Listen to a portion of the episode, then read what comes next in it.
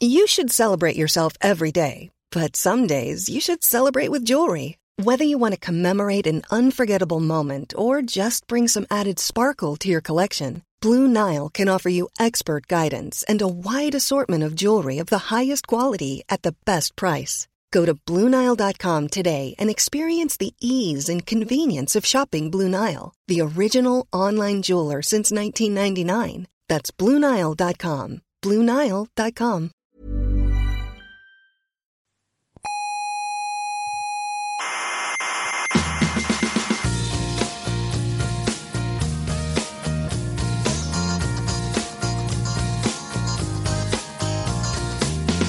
Aquí comienza Coffee Break, la tertulia semanal de la actualidad científica. ¿Qué pasa? Que me he emocionado. ¿Pero por qué? Porque veros tan jóvenes y tan preocupados por la física me... No, no se preocupen. No, me, no. Me emociona. Pero no llores. Qué hermoso es ver a la gente joven divulgando.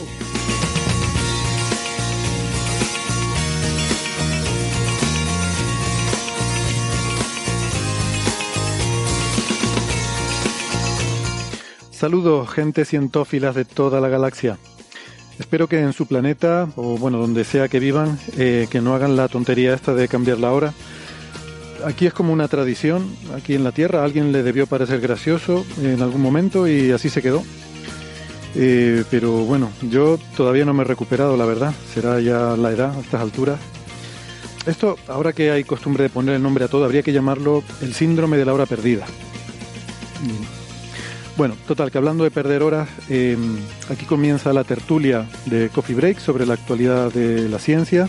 Vamos a estar hablando un ratito sobre las últimas noticias que nos ha dejado esta semana el mundo de la ciencia. Desde el Museo de la Ciencia y el Cosmos de Tenerife, les habla Héctor Socas, dándoles la bienvenida a Coffee Break, Señal y Ruido.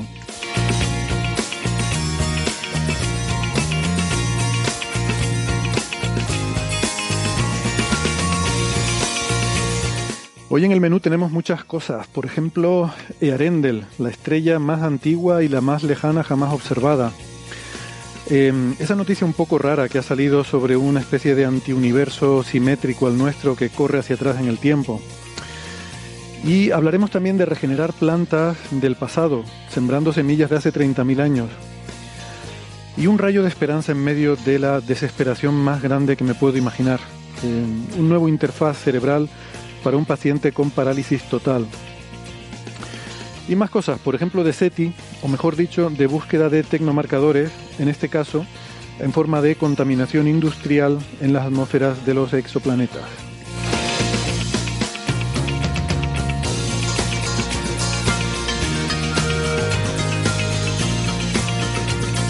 Todo eso en un momentito. Antes les quiero recordar que, además de la radio, también estamos en muchas plataformas digitales. Por ejemplo, en iVoox, en Spotify, en Google Podcast, Apple Podcast, Amazon Music, TuneIn, Lecton, la aplicación de Squid y en amautas punto com. Les recomendamos siempre que se suscriban, que no les cuesta nada y así no se pierden ningún episodio. Tenemos una página web que es señal y ruido punto com, con la ñ y todo junto, señal y ruido punto com, y ahí tienen toda la información sobre el programa, todos los episodios anteriores y todas las referencias. Nos pueden encontrar en las redes sociales, sobre todo estamos muy activos en Facebook, en Twitter, también en Instagram, y pueden contactar con nosotros, preferimos a través de las redes sociales, eh, pero si no, también pueden hacerlo en la dirección de correo oyentes arroba señal y ruido punto com, aunque ahí vamos más despacito con las respuestas.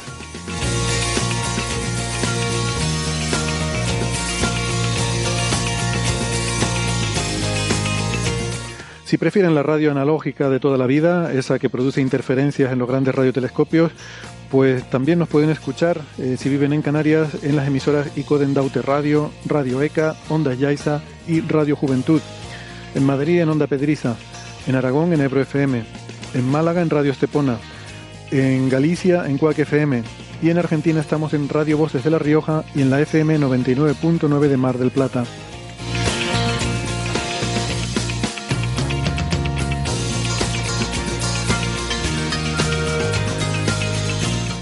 Bueno, hoy las presentaciones serán breves y rápidas. En Málaga tenemos a Francis Villatoro. ¿Qué tal, Francis? ¿Cómo estás?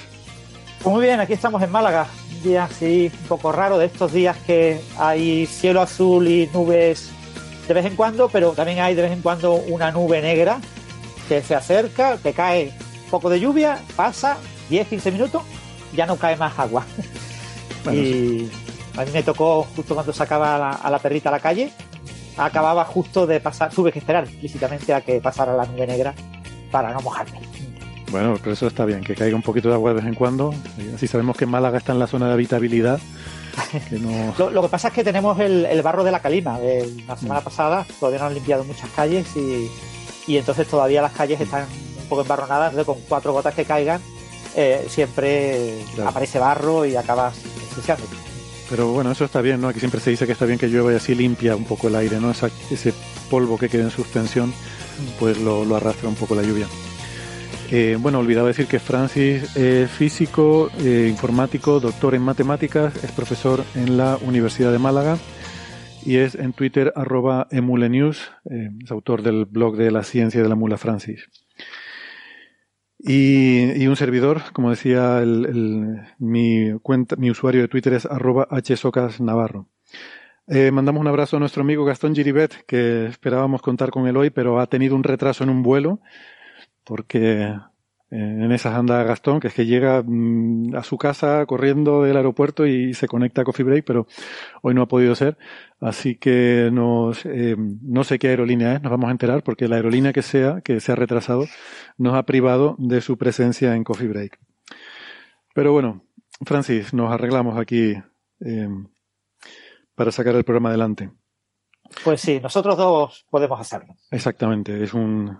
diálogo entre dos, un biólogo, como dicen Les Luthiers, ¿no? um, si quieres, eh, un poco por, por recordar cosas, un poco del pasado, eh, porque estos días nos han preguntado mucho una noticia que ha salido en muchos medios de comunicación, una cosa así como muy exótica, ¿no?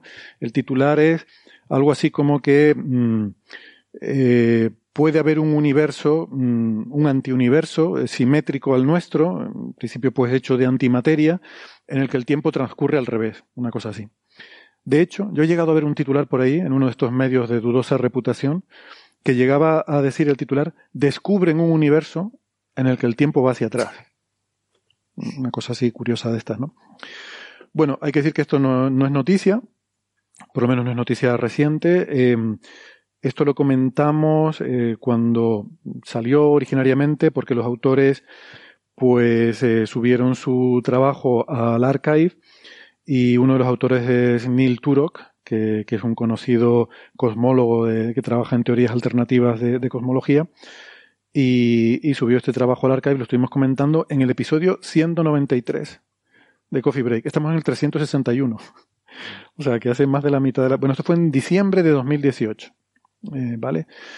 Así que, bueno, yo les invito a quien tenga interés en... enterarse un poco de qué va esta, esta idea, esta curiosidad, esta, esta teoría simpática, pues a, a escuchar ese episodio. Eh, si quieres, le, le, puedo recordar un poco algunas eh, cosillas interesantes sobre esto, porque esto viene en el contexto, originariamente en aquella época, eh, Turok es un, como digo, un cosmólogo muy, muy conocido, que ha trabajado en, en modelos de, de cosmologías alternativas, sobre todo con, con Steinhardt, Paul Steinhardt, que Steinhardt también otro de, de los famosos, que además Steinhardt fue uno de los grandes impulsores de la, en los modelos de inflación cósmica, que ahora mismo saben que la inflación es esa parte un poco misteriosa que tiene nuestro modelo estándar actual del origen del universo, pues sabemos que o pensamos que hubo una primera fracción de segundo de la vida del universo caracterizada por un proceso físico muy extraño llamado la inflación, que no nuestra física conocida no, no explica, pero por lo que observamos parece que eso debió ocurrir, que fue un periodo de expansión acelerada, brutal de, del universo. Y, y, y ese fenómeno de inflación explica un poco cómo se llega a las condiciones de contorno de lo que hoy llamamos el Big Bang caliente, ¿no? Que es un poco el el principio de, del universo con la física que conocemos, a partir del cual ya evoluciona según la, las leyes de la física normal, ¿no? Y no, normal quiero decir conocida eh, eh, razonablemente bien. Entonces, bueno, Paul Steinhardt era uno de estos investigadores que habían desarrollado estos modelos, pero luego pues ha, ha renegado un poco de toda esta idea de la inflación y ha estado trabajando, eh, en particular con Turok, en eh, modelos alternativos que no requieran inflación. Que digo yo una cosa, estando como estamos en España, con un diez por ciento de subida de precios, o sea, estar ahora negando la inflación es negacionismo, ¿eh? Lo voy a decir así de claro. Negacionismo económico. Negacionismo cosmológico. Lo siento, señor Steinhardt y señor Turok, la inflación existe, se pongan ustedes como se pongan. Pero, bueno, eh, pues ellos han estado bueno trabajando en otros modelos y tal. Hubo cierta controversia más o menos por esta época, un poquito antes, porque publicaron un artículo en la revista de divulgación Scientific American, una revista muy conocida. No sé si te acuerdas de toda esa historia, Francis, se montó un buen, un buen pitote. Un artículo que se titulaba en inglés Pop Goes the Universe, algo así como El universo hace pop, eh, que era una forma un poco eh, burlesca de decir que no tiene sentido esto de que este principio del universo que aceptamos en la cosmología estándar. Y entonces, bueno, era un artículo bastante demoledor en el que criticaba la, la, la es que no sé decir la teoría, el paradigma de la inflación, mmm, diciendo que era pseudociencia, básicamente, que la inflación es pseudociencia. Y el, el artículo, bueno, pues estaba escrito en términos muy duros. Como digo, es un artículo en una revista de divulgación, de, de, de popularización científica. No, no es un, no es una, un journal, un, un artículo, un, sí, un artículo científico. Aunque Héctor, eh, investigación, o sea, eh, Scientific American tiene índice de impacto. ¿eh? Tiene índice de impacto, sí. Está en el J C R de, de publicaciones científicas. Sí, sí. Es una cosa un poco curiosa, ¿no? Eh, lo hemos mencionado alguna vez. ¿Cómo es? Eh, hay una versión en español, ¿verdad? Hay una edición en español. Se llama Investigación y Ciencia. La edición Eso. en español es una traducción de casi todos los artículos y la incorporación de algunos artículos propios de españoles, de autores españoles. Exactamente, sí, sí. Mm. Pues eh, luego hubo una reacción también bastante airada de un poco que, que representa la, la comunidad. Eh, ah, bueno, una cosa que no he dicho. Ese artículo eh, diciendo que la inflación era pseudociencia, lo firma, no lo firmaba Turok, lo firmaba Steinhardt, lo firmaba una joven, no sé si todavía estudiante de doctorado, ella era postdoc, que se llamaba Illa. Y lo firmaba nuestro amigo Avi Loeb, Abraham Loeb, ¿vale? Que todo esto era muy anterior a Oumuamua y a sus, eh, a sus, eh, en fin, eh, comentarios y artículos sobre extraterrestres y estas cosas, ¿no? Y bueno, este artículo despertó una reacción muy airada de, de la comunidad, digamos, entre comillas, oficial, eh, que publicaron una respuesta, que es también en la misma revista. Está firmada por treinta y tres autores, aunque fueron cuatro los que lo, lo escribieron inicialmente, pero luego incorporaron la firma de otros veintinueve para...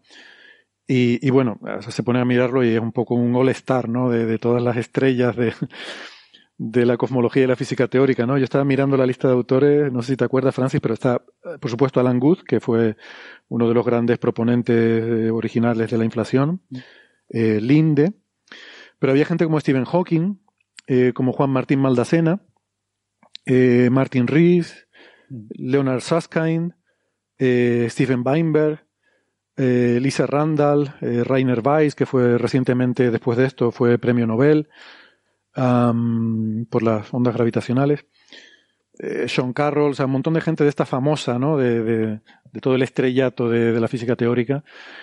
Pues, bueno, escribiendo un artículo en el que se quejaban un poco, sobre todo, de que, bueno, uno puede proponer y defender sus ideas, pero decir que la inflación es pseudociencia es un poco faltar el respeto a muchos miles de investigadores, ¿no? Entonces, bueno, esto me hizo gracia porque, claro, en aquella época lo comentamos un poco como curiosidad, pero estando Avi Loeb como, como coautor de ese artículo, ¿no? Y, y de, con todo lo que ha pasado después, pues nos da a entender que ya Loeb se dedicaba a faltar el respeto a, a una comunidad entera antes de empezar a hablar de la gente que estudia rocas, ¿no? Eh, ya también se había metido antes con los cosmólogos, no, no me acordaba yo de esta anécdota, pero bueno, ha servido para esto. Sí, aquí un punto importante que hay que recordar a los oyentes es que la versión moderna de la teoría del Big Bang incorpora la inflación. Y, y una de las razones clave y fundamentales por las que la inflación es absolutamente necesaria es porque si tú dices, no quiero poner inflación, eh, no quiero poner nada que sea parecido a la inflación, no quiero poner ningún proceso de expansión exponencial, quiero dejar la teoría como era en mil novecientos setenta y cuatro, ¿eh? La teoría del Big Bang caliente, ¿eh? Pues si, yo to- si tomas esa teoría y coges el parámetro de Hubble que está observado, que tiene del orden de setenta eh, kilómetros por segundo por megaparsec, un poquito menos, un poquito más, depende de la medida, si es lejana o cercana, alrededor de setenta, resulta que el universo es más joven que la Vía Láctea. Entonces, y tú dices, pues lo acepto, porque yo quiero que no exista la inflación cósmica. La única manera de arreglar eso es meter un proceso inflacionario. Es decir, la única manera de, de arreglar eso es meter un, un cambio enorme de la escala del, de, de la, del ritmo de expansión, normalmente un instante cercano a, a, al origen, al, al, al, al punto inicial, eh, en el que tú incrementes el espacio en veinte órdenes, treinta órdenes de magnitud. Esa es la única manera de arreglarlo conocida. Entonces, tú dices, no, lo que hace Steinhardt, por ejemplo, o lo que ha hecho Penrose, es decir, no, pero bueno, no le llamemos inflación, ¿vale? O sea, estamos en contra de la inflación. La inflación no, no nos gusta. No nos gusta, porque entonces le van a dar el premio Nobel a, a Guth y no a nosotros. Entonces, lo que vamos a, a, a llamarle es otra cosa. ¿Ah? Hay un proceso de transferencia de energía del pre-Big Bang hacia el inicial del Big Bang que conduce a un proceso inflacionario, pero no le llamamos proceso inflacionario. Pero es que es una necesidad. ¿eh? Mm. Y después tú miras la, los porcentajes, por ejemplo, de partículas que se generan en el universo primordial y, y te das cuenta de que tampoco casan con lo que están observados. Es decir, la teoría del Big Bang caliente está repleta de problemas. Lo que pasa es que no eran problemas en mil novecientos setenta y siete, porque en aquel momento la incertidumbre en todos estos parámetros era enorme. O sea, la constante de Hubble estaba entre cincuenta y cien. Stephen Weinberg, en su libro Los tres primeros minutos del universo, nos dice, eh, la constante de Hubble tiene que valer cincuenta. Tiene que valer cincuenta. Porque es que el universo tiene que ser más viejo que las estrellas más viejas. Y, y, y, y, pero ahora mismo los valores observacionales están entre cincuenta y cien. Pero con seguridad acabará valiendo cincuenta. Claro, diez años después el valor estaba muy por encima de cincuenta. Y tú decías, pues aquí Weinberg se ha equivocado, ha metido la pata. Es decir, el universo es más joven que... que su contenido. No tiene sentido. No tiene sentido. Pero la, la inflación hoy en día es algo absolutamente necesario. Otra cosa es que tú niegues no, la y mayor. Lo, y o sea, luego están niegas los, el Big Bang y ya está. Los problemas clásicos de, de la cosmología del Big Bang, el, el problema de la homogeneidad, isotropía, eh, o sea, que, que puntos que no han estado nunca en contacto causal tengan exactamente la misma temperatura del fondo cósmico de microondas, salvo pequeñas fluctuaciones microscópicas. El problema de la planitud, o sea, ¿por qué el universo tendría que ser plano? Bueno, pues eso te lo explica de forma directa la inflación, ¿no? Bueno, otras cosas. Claro, si tú niegas la, la inflación, tú puedes asumir que el universo es suficientemente grande y es aparentemente plano, pero no es plano. O sea, o sea sí. Tú puedes buscar eh, ajustes finos. Uh-huh. Negando la inflación, tú buscas ajustes finos. Pero hay ciertas cosas que son tan sencillas como resolver una ecuación de Einstein para un modelo cosmológico y darte cuenta de que no casa, de que no funciona. Uh-huh. O sea, eh, desde un punto de vista puramente popperiano, La, el, la teoría del Big Bang eh, caliente está completamente falsada. Y lo sabemos desde finales de los ochenta, ¿vale? No lo sabemos, no lo sabíamos en los setenta, pero ya a finales de los ochenta ya teníamos datos de suficiente precisión cosmológica. La, la cosmología de precisión ha falsado la teoría del Big Bang. Pero, la teoría pero, tiene que llamarse pues... de otra manera, pero...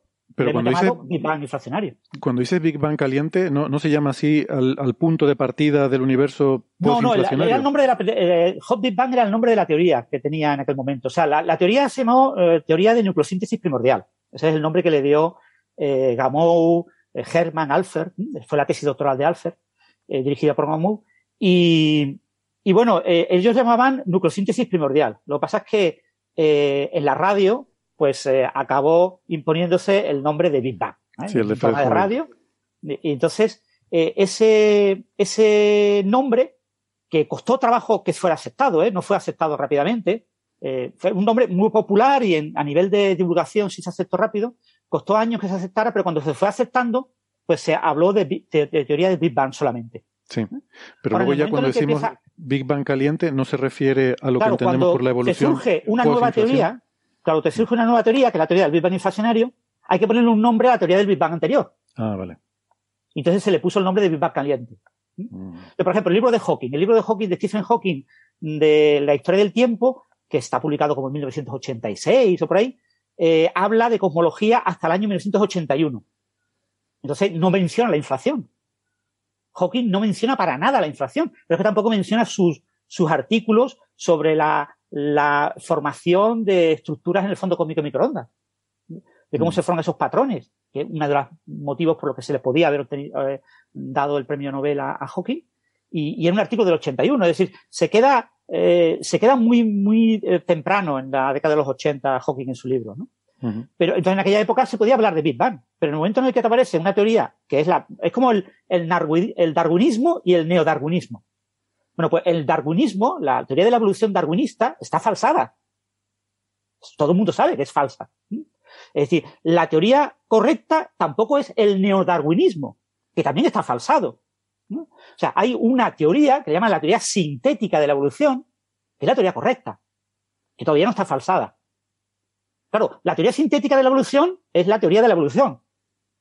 O sea, cuando un biólogo dice la teoría de la evolución es un hecho, lo que te está diciendo, la evolución es un hecho, lo que te está diciendo es la evolución descrita por la teoría sintética de la evolución es un hecho. Claro, pero yo entiendo que esos son refinamientos o mejoras que claro, se han ido haciendo sobre el... Por lo mismo pasa con la teoría del Big Bang. O sea, la teoría del Big Bang es correcta, pero es correcta la teoría del Big Bang en la formulación inflacionaria. ¿Vale? Si tú eliminas la inflación, ya es falsa. Claro. ¿Vale? Es decir, las ideas de, de Darwin, pues eran ideas muy primitivas, no se sabía lo que era un gen. No se tenía ni idea de la epigenética, no se tenía idea de, de cómo funcionan las mutaciones, de cómo funciona la evolución. Es decir, por mucho que tú quieras, eh, como cualquier oyente del programa quiera, es imposible que un señor de, de mediados del siglo diecinueve eh, pueda eh, construir una teoría que siga siendo correcta a principios del siglo veintiuno. Uh-huh. Es imposible. O sea, por mucho que tú te pongas. Ahora tú dices, no, pero el nombre sí, ¿vale? Pues el nombre, aceptamos el nombre, ¿vale? Aceptamos mantener el nombre teoría de la evolución a lo que haya actualmente vigente. Pero hay que recordar que lo actualmente vigente se ha modificado muchísimo en los últimos veinte años y se ha modificado muchísimo en, en la segunda mitad del siglo veinte y en la primera mitad del siglo veinte. Entonces, con la teoría del Big Bang ha pasado lo mismo. O sea, esa idea de, de mantener un nombre eterno, es decir, le llamo teoría del Big Bang, sea lo que sea, a la teoría del, de, de, de, entre comillas, del origen del cosmos. Cuando en realidad la teoría del Big Bang, fíjate que como surgió como teoría de la nucleosíntesis, surgió como teoría de las transiciones de fase en el contenido del universo. La teoría del Big Bang siempre ha sido una teoría que ha empezado cuando empezaba a haber contenido. Cuando el universo tiene contenido, empieza la teoría del Big Bang. Y la teoría del Big Bang te va describiendo cómo ese contenido se va modificando porque ese contenido está en un estado térmico de alta temperatura, equivalente a alta temperatura, porque el universo está muy compacto, muy, muy pequeño de tamaño. Entonces, un universo se expande, pues eh, eso produce una bajada de la temperatura equivalente para el contenido y entonces el contenido va sufriendo transiciones de fase. Si tienes el agua caliente a doscientos grados y la va bajando de temperatura y, y, y se te va licuando y después se te va eh, congelando. Pues esos son los procesos que eh, describe la, la teoría del Big Bang. Y esos procesos solo pueden tener lugar cuando hay contenido. La teoría del Big Bang en ningún momento describe el universo sin contenido. Pero claro, si tú dices que el contenido aparece cuando acaba la inflación cósmica, en la última fase de, cuando se para la inflación cósmica, en la fase de recalentamiento, pues obviamente el tiempo T igual a cero de la teoría del Big Bang caliente lo tienes que colocar en el lugar donde ahora se coloca el final de la inflación. Entonces, cuando tú ves los diagramas de espacio-tiempo de, de la evolución de, de, de la teoría del Big Bang, de cómo influye el espacio-tiempo en el contenido, lo que ves es que empieza el Big Bang, lo que era la teoría del Big Bang caliente, empieza justo cuando acaba la inflación cósmica. Uh-huh. Entonces, la inflación cósmica, pues lo que tú has comentado, te permite, por ejemplo, explicar cómo eh, diferentes regiones de, del cosmos a gran escala pues están conectadas entre sí y, y, y las perturbaciones de una región afectan a las otras gracias a que eh, el, el horizonte eh, eh, asociado a esas perturbaciones preinflacionario es un horizonte mucho más grande que el horizonte en el tiempo T igual a cero. Claro. Que sí que y, podían haber estado en contacto causal en claro, una etapa preinflacionaria. La inflación es pre-Big Bang, pre-Big Bang si quieres. ¿Eh? O sea, sí, sí. Pero claro, como ya está incorporado... Por eso, por eso a veces la, se la, habla de, de física antes del Big Bang, refiriéndose sí. a la inflación, y genera un poco eh, cierta confusión eh, en el oyente o en el lector, eh, pensando que se refiere a otra cosa, a universos anteriores o cosas así, ¿no? Exactamente. Que son otra, otras ideas diferentes y a veces por eso se, se lía un poco el, el asunto. Sí, pero eh, eso, lo, al resumen. La, la inflación es un hecho, según todos los datos cosmológicos que tenemos, tenemos cosmología de precisión, ya no estamos hace cuarenta años mm. que teníamos cosmología, nada más, ahora tenemos cosmología de precisión y con la cosmología de precisión la inflación es un hecho. Mm. Ahora bien, ese hecho tú le puedes asociar un campo inflatón, le puedes asociar una modificación de la gravitación de Einstein, le puedes asociar lo que tú quieras, ¿vale? Ya otra cosa es como tú lo modeles. ¿Mm? Entonces tú dices, no, pues yo hago un modelo en el que no hay campo infratón. Por lo tanto, lo que yo tengo no se llama infracción, se llama modelo de Steinhardt, ¿eh? El, el cuarenta y dos avo, el cuarenta y dos ésimo modelo de Steinhardt eh, para describir el universo sin infracción. Pues maravilloso, pues un modelo maravilloso, pero tú tienes un mecanismo de infracción en ese modelo, si no, no describe la realidad. Pues en ese contexto, eh, fíjate, estaba mirando ahora el, el artículo ese controvertido de Steinhardt, Illa y Loeb, es de dos mil diecisiete, que digo yo, ¿qué necesidad? Esto lo hemos comentado otras veces, ¿no? Illa, eh, siendo una, insisto, no sé si estudiante o postdoc, pero desde luego una investigadora más joven eh, y con menos recorrido y, y notoriedad en el campo que los otros dos, ¿qué necesidad de estarla metiendo en estas historias? ¿No? Lo hemos comentado a veces con Loeb también, de coger incluso un estudiante, eh, incluso estudiante, mmm, ¿cómo se llama?, de, de grado, Eh, y meterlo en artículos polémicos, controvertidos, como aquel del cometa que hablamos, ¿no? Eh, que toda la comunidad de geólogos lo, lo, lo puso a caldo. Y, y no sé, yo tengo dudas sobre la ética de ese tipo de, de, de forma de actuar. Mm. Pero bueno, también hay quien la defiende diciendo que es una forma también de darle una plataforma de visibilidad a esta persona joven. Bueno, pues vale, es, es mi opinión, respeto que pueda haber otras. En ese contexto, en dos mil diecisiete... Eh, pues eh, se desarrolla este modelo en este artículo que es de Boyle, Finn y, y Neil Turok, eh, que es este colaborador de Steinhardt, en el que proponen una cosmología diferente, ¿no? Esto, eh, este artículo lo suben ellos al archive en dos mil dieciocho, lo comentamos en dos mil dieciocho en Coffee Break, y por alguna razón esto ha estado durmiendo el sueño de los justos y se acaba de publicar ahora eh, en una revista que se llama Annals of Physics, que además en la revista me decía Francis que ponía que había sido recibido recientemente, lo cual da a entender que este artículo probablemente ha ido rebotando por otras revistas que quizás no lo han aceptado y ha acabado siendo publicado en esta, ¿no? Pero vamos, que esto lleva, lleva su tiempo dando vueltas por ahí. Claro, se, se envió, o sea, la revista lo recibió el diecisiete de noviembre de dos mil veintiuno. Uh-huh. Cuando en, en Archive, pues el artículo estaba bueno, años ya. dos mil dieciocho, lleva, o sea, lleva tres años hasta que lo recibió esta revista. Uh-huh. Y bueno, el artículo en sí de qué va, pues les invito a escuchar ese Coffee Break. Eh, a mí me parece interesante, la idea es, es bonita. Quiero aclarar una cosa. Eh, en ese episodio mmm, yo dije una cosa que está mal, eh, porque eh, tuve la confusión, una confusión habitual en mí entre simetría C P, que es carga paridad, y C P T, que es carga paridad y tiempo. Que ahora ya la tengo más clara, gracias a que Francis me lo ha explicado aquí en alguna ocasión, y ya no me lío tanto, pero en aquella época, en dos mil dieciocho, todavía me confundía con eso. Entonces, ahí hago mención a la simetría C P, y, bueno, C P T, y cómo se descubrió recientemente violaciones con la interacción débil. Eso está mal. Es la simetría C P, la que se viola en la interacción débil, con esas desintegraciones de caones que mencionaba. Pero bueno, eh, lo, yo creo que lo importante de esto es que, para no liarnos mucho y que la gente no se quede con una idea equivocada, eh, creo que la forma en la que hay que interpretar este modelo de esto de un universo que va hacia atrás en el tiempo y tal puede sonar un poco raro. Eh, lo que pro, lo que propone Turok, que es lo que busca, es un modelo cíclico de universo con Big Bang, Big Crunch, y eh, también hablamos en otra ocasión de un modelo expirótico que ellos argumentaban dentro de mundos Brana en teoría de cuerdas, en los cuales hay Eso, hay un inicio, cíclicamente, el universo pasa por una fase de expansión y luego una fase de contracción que acaba con un Big Crunch, lo, lo de toda la vida, esto de un universo cíclico que se expande y luego se contrae. Entonces, lo que dice es que hay una fase anterior en la que el universo es simétrico al nuestro, en el sentido que está hecho de antimateria y que está en una fase de contracción. Esa fase de contracción llega a una singularidad desde la cual vuelve a rebotar y se genera nuestro universo. Y este modelo es un modelo que cumple la simetría C P T.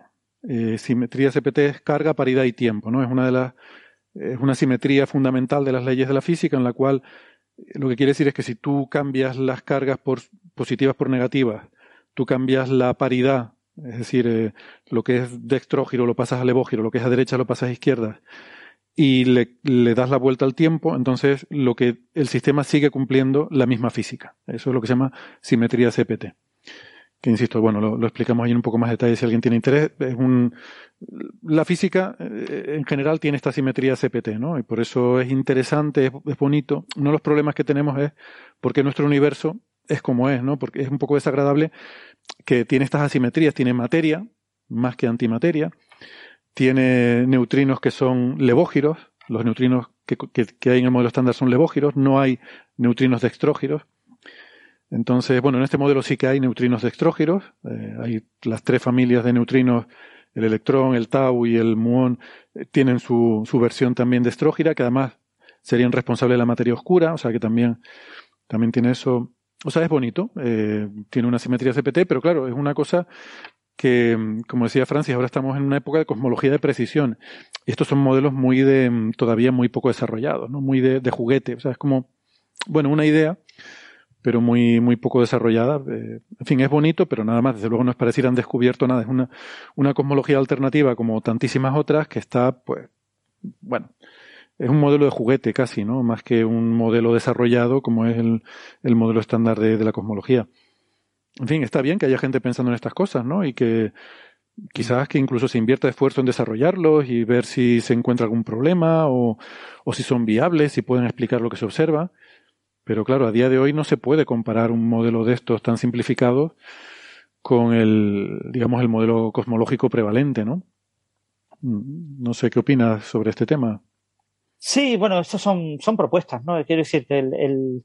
Eh, por fortuna, en física teórica uno puede proponer casi cualquier cosa y, y es relativamente fácil eh, en este tipo de modelos cosmológicos eh, proponer eh, que pasa cualquier cosa antes de, entre comillas, el tiempo t igual a cero eh, o, o donde tú coloques que empieza a, empieza a funcionar tu modelo, porque como antes va a ser imposible de explorar, está fuera del horizonte causal, pues tú puedes poner lo que te dé la gana porque es compatible con, con lo que tú quieres. Ahora tú justificas lo que tú has puesto detrás con, por ejemplo, el principio C P T, ¿no? Es decir, el, esa fluctuación cuántica primordial de, del el falso vacío primordial que da lugar al surgimiento de la, de la, a la excitación de ese campo inflatón y a la aparición del espacio-tiempo, eh, que da lugar a nuestro universo, pues esa fluctuación inicial, tú dices, pues que en realidad es, pues un proceso equivalente a, eh, que un fotón se desintegre en dos partículas.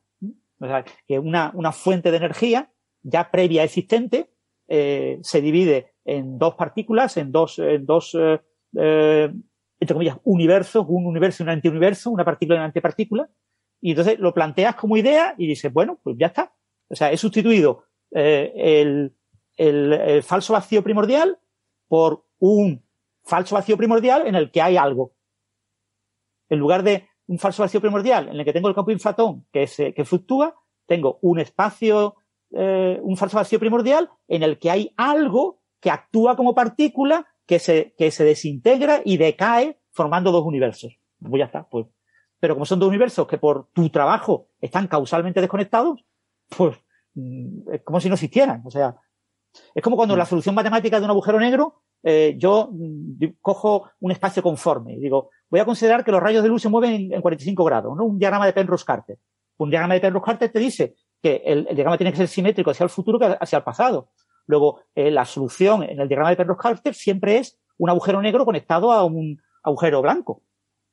Hay un agujero blanco en el infinito pasado y un agujero negro en el infinito futuro. Pues muy bien, pero ¿eso qué me ayuda? Pues nada, porque yo no, no, no puedo acceder hacia el pasado. La información del pasado Eh, es ficticia, ¿no? No, no, no es real. Entonces, eh, en ese modelo, pues es una, es una, digamos, un defecto que tiene ese uso de coordenadas. Y jugando con coordenadas, tú puedes sacar un modelo de este tipo fácilmente. O sea, esta idea estaba en el aire de mucha gente, pero bueno, había que gente como Neil Turok pues se atreve a escribir ese tipo de, de trabajo y a encargar a sus estudiantes, eh, al trabajar en ese tipo de temas, ¿no? Aun sabiendo que el futuro de, de estos estudiantes eh, no, es, no continuará en esta línea, sino que acabará en una línea mucho más convencional y, y haciendo cosas realmente, entre comillas, útiles, ¿no? Porque esto no es muy, no es muy útil. Por eso este tipo de artículos cuesta mucho trabajo publicarlos. Es decir, aunque sea una persona tan famosa como Turok, eh, es muy difícil publicar un artículo de este tipo en una buena revista. Estoy seguro que, que Neil Turok lo envió a, a alguna de las mejores revistas. Eh, no sé cuál sería en dos mil dieciocho, pues puede ser Nature Physics, puede ser eh, algún Physical Review, eh, un Physics Reports, cualquier revista de estas, y allí se lo han rechazado, y, y lo han enviado a otra muy buena y se lo han rechazado, y así ha estado enviándolo hasta que ha dicho, bueno, pues lo meto a Annals of Physics, que también es bastante buena, y pero que bueno, que ya está en otra, está jugando en otra liga. Uh-huh. Sí, y esto, bueno, es una de las críticas de nuestra amiga Sabine Hosenfelder, ¿no? Que dice que estas cosas alternativas, pues claro, eh, Eh, la gente joven se, le, se la desanima a trabajar en estas cosas y entonces es difícil que lleguen a estar al nivel de desarrollo suficiente como para poder ser comparables con eh, lo, los modelos, digamos, está, bien establecidos, ¿no? Bueno. Sí, pues... ella dedicó uno de sus vídeos de YouTube y una entrada en su blog a este, a este artículo. Y, y bueno, planteó eso, que era una especulación que no tenía mucho sentido. Uh-huh.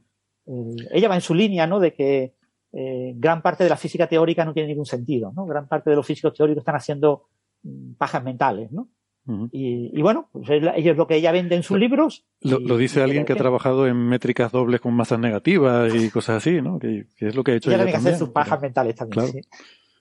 Sí, sí. Bueno, pues a lo mejor por eso sabe de lo que habla, ¿no? A lo mejor es una... una especuladora arrepentida, ¿no? Que está ahora tirando de la manta. Bueno. Como los exfumadores, ¿no? Que son los exfumadores. Son lo peor. Lo peor. Bueno, no, no lo peor, quiero decir, los, los, más, los más críticos, no se me entienda mal, los más críticos contra, contra el tabaco. Exactamente. Son personas que, bueno, que eh, eh, hmm. siempre están buscando criticar a quien fuma delante de ellos, ¿no? No fumes, te respeta a los demás. Sí. Yo cuando yo fumaba no respetaba a los demás, pero tú que ahora fumas, que sigues fumando, es que no respetas a los demás, ¿no? Y entonces te cuentas con... Bueno, pero hay que, re- hay que reivindicar también la, eh, la, la, la posibilidad de la gente de poder cambiar de, de postura o de opinión sobre cualquier cosa, ¿no? Vale, pasamos al siguiente tema. Eh, Venga. Quizás no, no hemos enrollado mucho más con este de lo esperado. De lo esperado, la verdad. Este lo tenemos en breve, ya voy advirtiendo.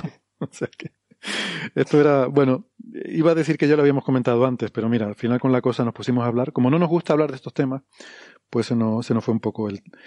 Eh, a ver, el, el, quizás lo que ha tenido todo el mundo pendiente toda la semana es la noticia que salió ayer, eh, salió el artículo publicado en Nature y la rueda de prensa que, que dio la NASA, que venía siendo hype desde hace varios días, con que eh, se va a anunciar un resultado del Hubble, no recuerdo si decía un resultado de récord o, a, o un descubrimiento sin precedentes.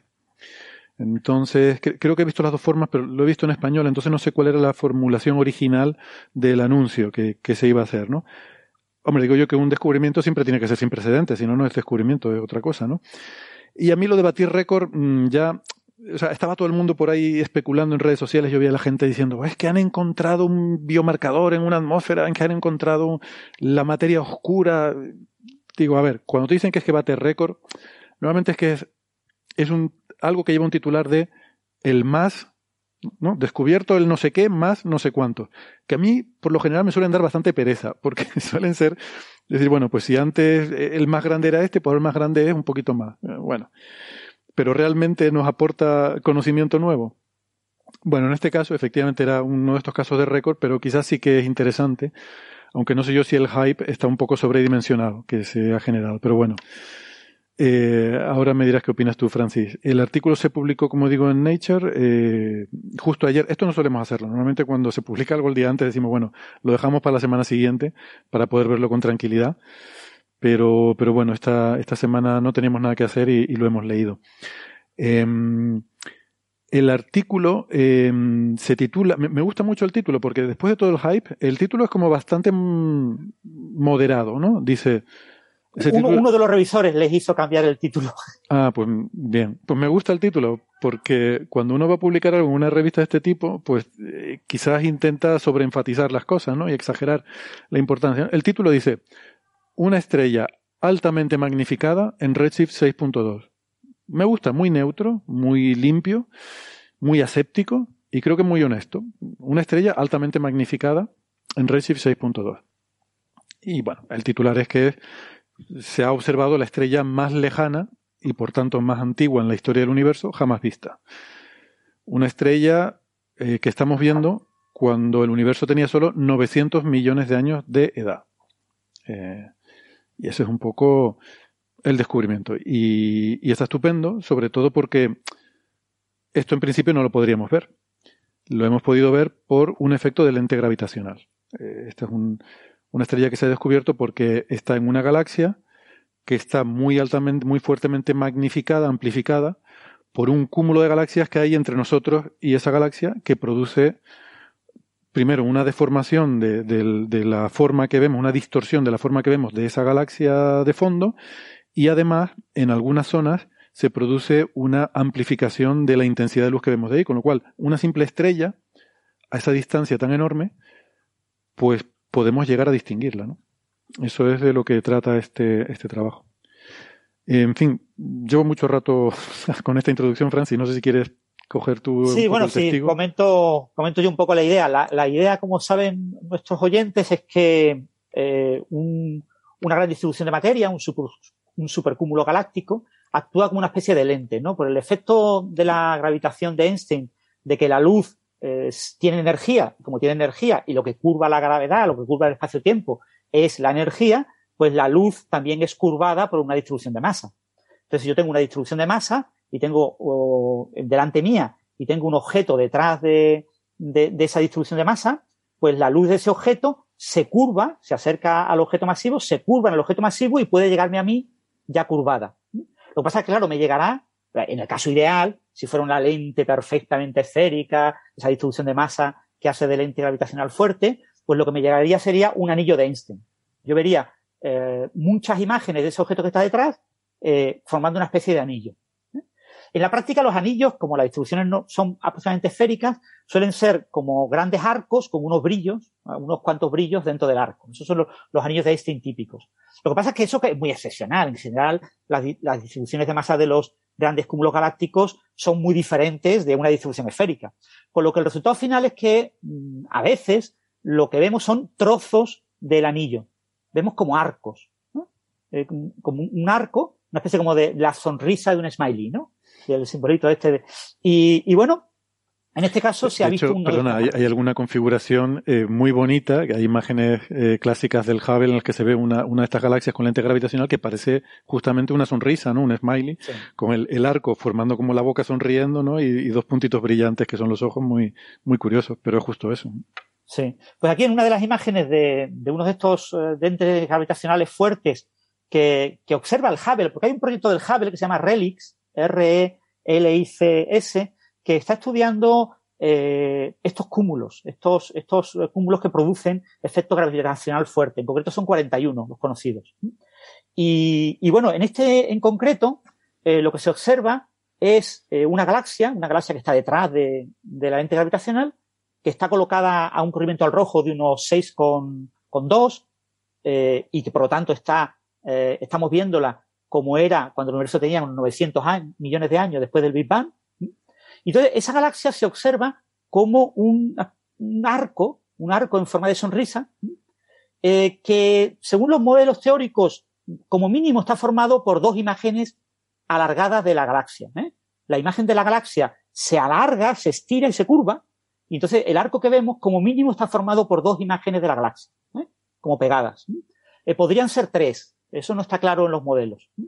Bien, lo que pasa con, con cuando una imagen eh, puntual, porque la galaxia básicamente es un punto, está mucho más lejos que eh, el objeto que actúa como lente gravitacional, que el objeto que actúa como lente gravitacional, si no recuerdo mal, estaba en cinco y pico, en zeta igual a, a no recuerdo ahora, bueno, estaba, estaba más cerca, como cinco y pico, de ese orden.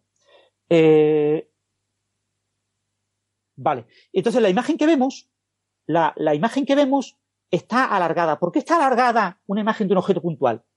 Por un fenómeno que se llama las cáusticas. ¿Eh?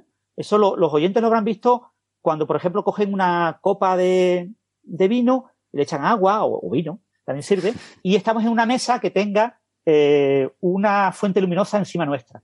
Entonces, la fuente luminosa penetra por el líquido, por la refracción de la luz, se curva esa, esa luz y sale por el vidrio y llega a la mesa. Y en la mesa forma como unas estructuras, no, no es una cosa circular, sino que es una estructura como más delgada en un lugar, más, más gruesa en otro sitio, con unos brillos, una especie de brillos en forma de cruz. Eso se llaman cáusticas. ¿Sabes lo que yo creo que, que a mí me resulta a lo mejor más ilustrativo todavía que eso? En una piscina en verano, cuando miras el fondo de una piscina, se ven unos patrones de líneas brillantes, curvas que, que se, se van moviendo, Que, que son producidos por las, esas pequeñas olas que hay en la superficie, que provocan esa refracción también, como en el caso de la copa, y, y generan sitios donde se concentran rayos de luz y sitios donde se dispersan y ahí tienes menos, ¿no?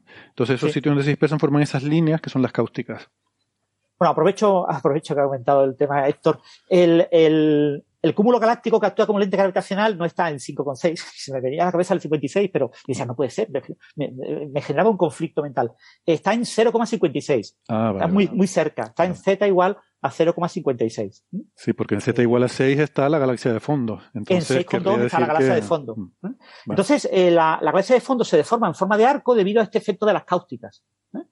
Y, y claro, este efecto es muy interesante, porque las cáusticas tienen como una línea brillante, tienen como una región especialmente brillante donde se acumulan eh, muchos fotones eh, y una región más oscura al lateral. Entonces, en esa línea más brillante que forma ese arco es lo que se llama la línea crítica. Eh, si tú tienes un objeto que está cerca de la galaxia que estás viendo en esa línea crítica, ese objeto eh, ap eh, aparecerá en, en tu imagen como dos imágenes duplicadas colocadas a ambos lados de la línea crítica.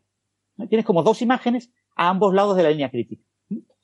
Si tú tienes un, un objeto brillante dentro de ese objeto que te produce las dos imágenes, probablemente ese objeto brillante puede darte una imagen brillante justo en la línea crítica.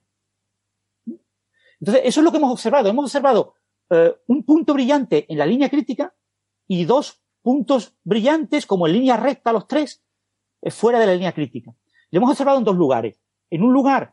Eh, en uno de los arcos mmm, están claros los dos puntos fuera de la línea crítica, pero no está claro el punto brillante, y en el otro arco se ven esos dos puntos, pero además se ve el punto brillante en medio.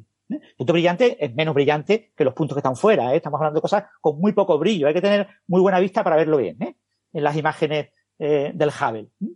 Y, y ven, ese punto eh, brillante eh, aparentemente es un objeto especialmente brillante que se encuentra asociado a ese Eh, objeto que vemos fuera. El objeto que vemos fuera, por su tamaño, esto, esto hay que aplicar modelos. Hay que aplicar modelos por ordenador de cuál es la distribución de materia del supercúmulo, que como está cerca, pues más o menos la podemos estimar más o menos bien, y eh, aplicar cómo afecta a diferentes objetos. Entonces, aplica, cogemos un objeto típico, típico, vemos qué resultado da y, y, bueno, decimos si este resultado es parecido a lo que yo veo, pues, pues es razonable pensar que lo que yo veo es esto. Entonces, los dos puntitos que se ven fuera de la línea crítica son dos puntitos que se asocian a cúmulos estelares. ¿Eh? Son eh, agrupaciones de estrellas que por su tamaño, pues es un tamaño grande, eh, eh, mayor de un parsec, eh, del, del orden de varios parsecs. Eh, eh, sin embargo, el punto brillante que se encuentra justo en la línea crítica, cuando tú aplicas el modelo, te dice, ese punto tiene que ser mucho más pequeño, como diez veces más pequeño. Entonces, el, depende del modelo que utilices, te encuentras eh, estimaciones del orden de cero coma treinta y seis parsecs, eh, menos de cero coma cuatro parsecs, estimaciones de ese tipo. Estamos hablando del orden de un año luz, para que la gente se haga una idea. O sea, es... Entonces, en ese, en ese tamaño, eh, en ese objeto, eh, ¿qué puede haber? Pues en principio podría haber parte del cúmulo que estamos viendo. ¿Eh? Pero claro, es demasiado pequeño para que sea un cúmulo estelar. ¿Eh? Los cúmulos estelares normalmente tienen más de un parsec. El más pequeño conocido tiene cero coma setenta y tantos, cero coma setenta y seis o por ahí. Entonces, eh, claro, ese puntito que vemos ahí en medio no puede ser un cúmulo estelar, pero está en un cúmulo estelar. Entonces, ¿qué puede ser? Una estrella. Claro, una estrella, entre comillas, ¿vale? Un sistema estelar. Claro, podría ¿vale? ser o sea, una binaria. Claro, lo, lo más razonable es que sean, haya una estrella brillante y haya varias estrellas menos brillantes, ¿no? Uh-huh. Podría ser, eh, entonces eso no, no lo sabemos, ¿vale? Pero como normalmente en el cielo llamamos estrella a cualquier cosa, aunque sea un sistema estelar, pues a esto se le ha llamado estrella, ¿no? Entonces esto es un candidato a estrella eh, porque por su tamaño, según los modelos teóricos del análisis de la lente, ¿eh?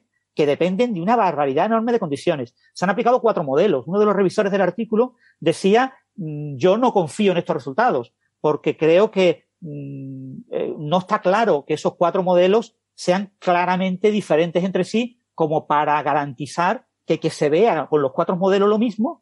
Eso significa, eso ratifique la observación, ¿eh? Pero acepto que es lo único que podemos hacer hasta ahora porque son los cuatro modelos típicos y, y no podemos inventarnos más allá. O sea, el, el, el revisor estaba de acuerdo con que, se, con que se publicara, pero quería que se matizara mucho eh, el descubrimiento, ¿no? Y entonces tenemos... Pero eso es perfectamente razonable. Quiero decir, tú puedes claro. publicar un artículo y no estar al cien por ciento seguro de lo que hay ahí, pero aún así será algo interesante de publicar, ¿no? Y, y fíjate, esto esto nos, nos retrotrae a discusiones que hemos tenido a veces sobre esta estadística. ¿Se ha hecho algún estudio sobre el número de papers que se ha demostrado que son incorrectos en diferentes revistas, ¿no? Y a veces decimos que estas de alto impacto como Nature o Science suelen tener índices muy altos de papers en los cuales luego se ha visto que lo que se publicaba no era correcto. Pero claro, tiene que ver porque es, o sea, es normal, porque hay un sesgo, es donde envías los resultados que son más rompedores. O sea, este, claro. este resultado tan... no sé, de, de romper récords, lo envías a Nature, no lo envías a Astronomy and Astrophysics, por ejemplo, ¿no? Entonces es normal que las cosas que están más al límite, pues al final haya un mayor porcentaje que se acaben demostrando que no son. Sí. Y bueno, este, este arco se llamaba el, el arco del, del amanecer, el Sunrise Arc, y entonces este objeto, esta potencial estrella o sistema estelar que se ha encontrado en el arco, pues se le ha llamado, pues, eh, con un nombre que haga referencia, pues, a esa estrella de la mañana. A, entonces, pues ha usado una palabra del inglés antiguo que significa estrella de la mañana, que es Earendel. Ahora hablamos del nombre porque Tolkien, ha dado ¿no? mucho, ha dado mucho que hablar el nombre, quizás más el nombre que, el, que la investigación. Pero antes de eso me gustaría resaltar que es un trabajo que el primer autor se llama Brian Welch, que es un estudiante de doctorado. Sí. ¿Vale? O sea, todo este trabajo súper revolucionario que ha salido... En, Oye, pues muy bien, eh, estupendo, chapó. Sí. Un estudiante de doctorado ha sido el que ha liderado este trabajo. Es de la Universidad de Johns Hopkins en Baltimore. Um, y, por cierto, eh, como anécdota curiosa, hay una investigadora que se llama Yolanda Jiménez Teja, que es la uno, dos, tres, cuatro, cinco, seis, séptima eh, en la lista de autores, que es de del Instituto de Astrofísica de Andalucía. No, no la conozco personalmente, pero bueno, un saludo desde aquí si nos escucha. Sí, y enhorabuena también por Yolanda. Sí, el último autor, eh, Tom Broadhurst, a pesar del nombre, también está afiliado al D I P C en, en el País Vasco. Ah, muy bien. Sí. Pues esto está bien. La verdad que es un grupo grande, una colaboración muy internacional, sí. Como solemos decir. Claro, aquí hay que meter modelos, como decía Francis, tienes que hacer un modelo de la lente gravitacional de ese supercúmulo eh, o de ese cúmulo. Tienes que hacer un montón de trabajos diferentes, ¿no? Eh, los datos, eh, analizarlos, reducirlos. Y el autor dice que, que nada, que el, bueno, el autor, perdón, el primer autor, eh, Brian Welch, como digo, es un estudiante de doctorado y su, su trabajo consistía, lo que le habían propuesto sus directores de tesis, era que intentara reconstruir cuál era la forma original de esa galaxia, que vemos así como un arco, como esa sonrisa, pues que intentara des, eh, deshacer el efecto de la lente gravitacional y tratar de sacar cómo sería la forma real de la galaxia, ¿no? Que uno dice, bueno, ¿y eso para qué? Quiero decir que hubiéramos podido aprender de eso, bueno, pues lo que sea, pero pero mira, se ha encontrado con este esta sorpresa, ¿no? De esto que puede ser una estrella. Claro, decimos puede ser, esto se vería... Ah, ese es el punto clave, Héctor, pero yo creo que hay que destacar en los oyentes. Esto es un candidato a estrella, ¿vale? Eso o sea, es. Será una estrella cuando tengamos su espectro y veamos que el espectro corresponde a una estrella. ¿Eh? O sea que fíjate, al final es un candidato. El título tampoco era tan aséptico, ¿eh? Porque dice una estrella altamente magnificada. Bueno, una estrella o más estrellas, ¿no? A lo mejor... Claro, claro. Bueno, tampoco es mentira. Si hay dos o tres, es verdad que hay una. O sea que sí. Mentira no es tampoco. Pero, eh, claro, con el Hubble lo que tienes es imagen. Tú tienes imágenes. Eh, en astronomía lo que nos gusta mucho es tener espectros, ¿no? Porque las imágenes son bonitas, pero la información física muchas veces te lo da la espectroscopía. Y aquí lo ideal sería poder tener espectros que con el Hubble no... Eh, con el James Webb sí que los tendremos y de hecho, eh, dicen aquí los autores, creo que, en fin, eh, casi que presumiendo, ¿no? Eh, un poco, dicen que... Eh, a ver si tengo aquí la frase exacta... Eh, bueno, no, no la encuentro, pero decían algo así como que para confirmarlo eh, harían falta observaciones con el James Webb. Ah, aquí lo tengo. El tipo espectral y la masa de la estrella siguen siendo inciertos y con futuras observaciones espectroscópicas, con nuestro programa ya aprobado en el James Webb, el programa tal tal veintidós ochenta y dos con el investigador principal fulanito de tal, determinará esas propiedades de Earendel y lo colocará en el diagrama H R, ¿no? Eh, no sé, ahí presumiendo de que ya tienen ellos su tiempo de observación con el James Webb. Sí, es normal, es normal que presuman de ello porque yo creo que es un punto clave. El, el, el, aquí está siempre la duda, ¿no? ¿Esperamos a que se confirme por el James Webb o lo publicamos ya en Nature? Eh, probablemente el resultado del James Webb, eh, yo, yo creo, o sea, obviamente es una estrella eh, observada como era a novecientos millones de años después del Big Bang. Eh, con una masa estimada que está entre veinte y cien masas solares. Eh, depende mucho de esto. Hay, todo este tipo de parámetros hay una enorme cantidad de, de rangos, ¿no? Porque también podría ser entre cuarenta y cuatrocientas masas solares. O sea, hay muchos rangos, ¿no? Y eso cambia el tipo de estrella, etcétera, su temperatura, sus características. Una estrella con esas características, eh, obviamente, hasta que no se confirme eh, que es una estrella, eh, quizás el, el eh, es mucho publicarlo en Nature, ¿no? Entonces, esta, esta duda, ¿no? Esa, lo que comentabas, ¿no? Es de alto riesgo. Este es un artículo que, con mucha probabilidad, eh, gran parte de las cosas que se dicen en la interpretación de los resultados son mentiras. El análisis, la metodología es correcto, eh, pero a la hora de interpretar estos resultados se están probablemente diciendo cosas que cuando lo sepamos seguro cómo es, eh, qué tipo espectral tiene, si realmente es una estrella única o no, etcétera, con el James Webb, que eso será dentro de un año y medio o dos años, pues probablemente muchas de las cosas se caigan en este artículo, ¿no? Mm. Ya lo comentaremos en Coffee Break cuando salga el resultado sí. final con el James Webb. Eh, bueno, yo creo que ellos optaron, y me parece muy adecuado y muy sensato, eh, decir, bueno, sí. lo publicamos ahora en Nature y lo que salga después, tanto si lo confirma como si lo tal, lo volveremos a publicar en Nature también. Que seguro que nos yo creo va a que al final van a hacer la doble, la doble publicación. Hombre, claro. Yo también lo haría, ¿no? Bueno. Sí, pero quiero decir que, que se va a aceptar, ¿eh? Probablemente sí. si, si, lo que pasa es que otra cosa es que lo envíen y se lo publiquen, ¿vale? O sea, porque, eh, pero si, por ejemplo, se confirmara que fuera... Eh, lo, lo que yo iba a decir, perdón, se me ha ido completamente la, el, el hilo. Eh, yo iba a decir que esta estrella probablemente sea de la población dos, ¿eh? Por tener eh, una edad, eh, tanta, entre comillas, tardía, de novecientos millones de años, ¿no? Tras el Big Bang. Eh, pero podría ser también de tipo de la primera, de la población tres. Uh-huh. Y si fuera de la población tres, y eso lo confirmara el James Webb, sería la primera vez en la historia que observamos una estrella de población tres. Uh-huh. Con lo que eso sí sería una bomba para publicarlo en Nature. Claro. Bueno, yo creo que en cualquier caso se publicará en Nature o en Science, ya, ya lo veremos. Ahora vamos a ir hablando de esto y sobre todo del nombre de Earendel, que es lo, lo más importante de este trabajo. Se me está enfriando el café. Eh, vamos a hacer una pausita, le damos unos sorbitos y, y a la vuelta seguimos hablando de este tema. Si nos están escuchando por la radio, pues aprovechamos para despedirnos hasta la semana que viene, recordándoles como siempre que pueden seguir el resto de la conversación, que tenemos temas muy interesantes eh, en la versión extendida que pueden escuchar en el podcast. Si no, pues nos despedimos hasta la semana que viene. Si nos escuchan en internet, no toquen nada, que ya volvemos. Hasta luego.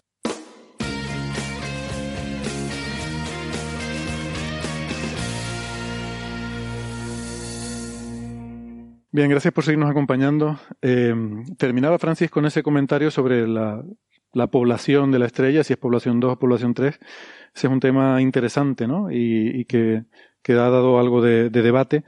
En astrofísica recordemos que hay una especie de clasificación de las estrellas, yo creo que muy antigua, que se llamaba estrellas de población uno, a las que eran, digamos, normales como el Sol. Luego se empezó a descubrir una población de estrellas un poco raras, que eran muy deficientes en... en todo, se dicen metales, pero vamos, que, que tenían muy poquito hierro, oxígeno, carbono, nitrógeno, etcétera. Eran casi todo eh, hidrógeno y helio, y esa se las llamó población dos. Luego se vio que, es que eran estrellas más antiguas, que se habían formado de nubes que no estaban tan enriquecidas, tan contaminadas de materiales procesados, y por tanto eran más, digamos, de una composición más pura, más primigenia, ¿no? Y entonces, eh, bueno, como digo, son estrellas más antiguas. Y, eh, bueno, pues luego se especuló, mm, basándose un poco en, en, en el modelo cosmológico, con que debían existir estrellas de una población todavía más prístina, todavía más pura, eh, construidas exclusivamente con material primigenio, que no había sufrido ningún tipo de transformación, que no habían pasado por otras estrellas anteriores. Y eso se las llamó población tres. Bueno, yo creo que esto, por lo menos población uno y población dos, yo creo que ya nadie prácticamente habla de eso, ¿no? Porque hay, hemos visto que hay prácticamente un continuo en las edades de las estrellas y en cuanto de enriquecidas están eh, con material procesado de generaciones anteriores de estrellas. Pero sí que se ha mantenido un poco esa leyenda de las estrellas de población tres, si realmente existen, cuándo se descubrirán. Eh, bueno, debe haberla, supongo, en algún momento. Las primeras estrellas que se formaron, pues eh, algunas serían las primeras y tendrán que ser totalmente prístinas en su composición y tendrán que ser básicamente hidrógeno y helio, si, si no estamos muy equivocados con, con nuestros modelos cosmológicos, ¿no? Y, y esta podría ser una candidata. De hecho, yo eh, me equivoqué en Twitter cuando alguien me preguntaba si esta sería población tres. Yo dije, sí, sí, sin duda, esta estrella debe ser población tres. Luego he visto que precisamente Brian Welch, el, el autor, en una entrevista decía que existe una pequeña probabilidad de que sea población tres, no se sabe, pero que lo más probable es que no, porque está en una galaxia, en una región donde es posible que haya cierta contaminación en el material del que se formó, de material procesado por otras estrellas que hubieran vivido antes, ¿no? Bueno, recordemos que si la edad de esta estrella, la edad no, si esta estrella se formó cuando el universo tenía novecientos millones de años, que eso lo contamos como dentro del amanecer cósmico, ¿no? Ese primer, esos primer, ese primer gigaaño de vida del universo, pero que ese amanecer cósmico lo situamos desde, probablemente desde la, el primer centenar, o sea, desde los primer, desde, desde cien millones de años hasta mil millones de años, todo ese periodo ha habido formación de estrellas, ¿no? Y est- las estrellas muy masivas como esta tienen vidas de millones de años, o sea, son un, nada, un, un chispazo en este, en estas escalas.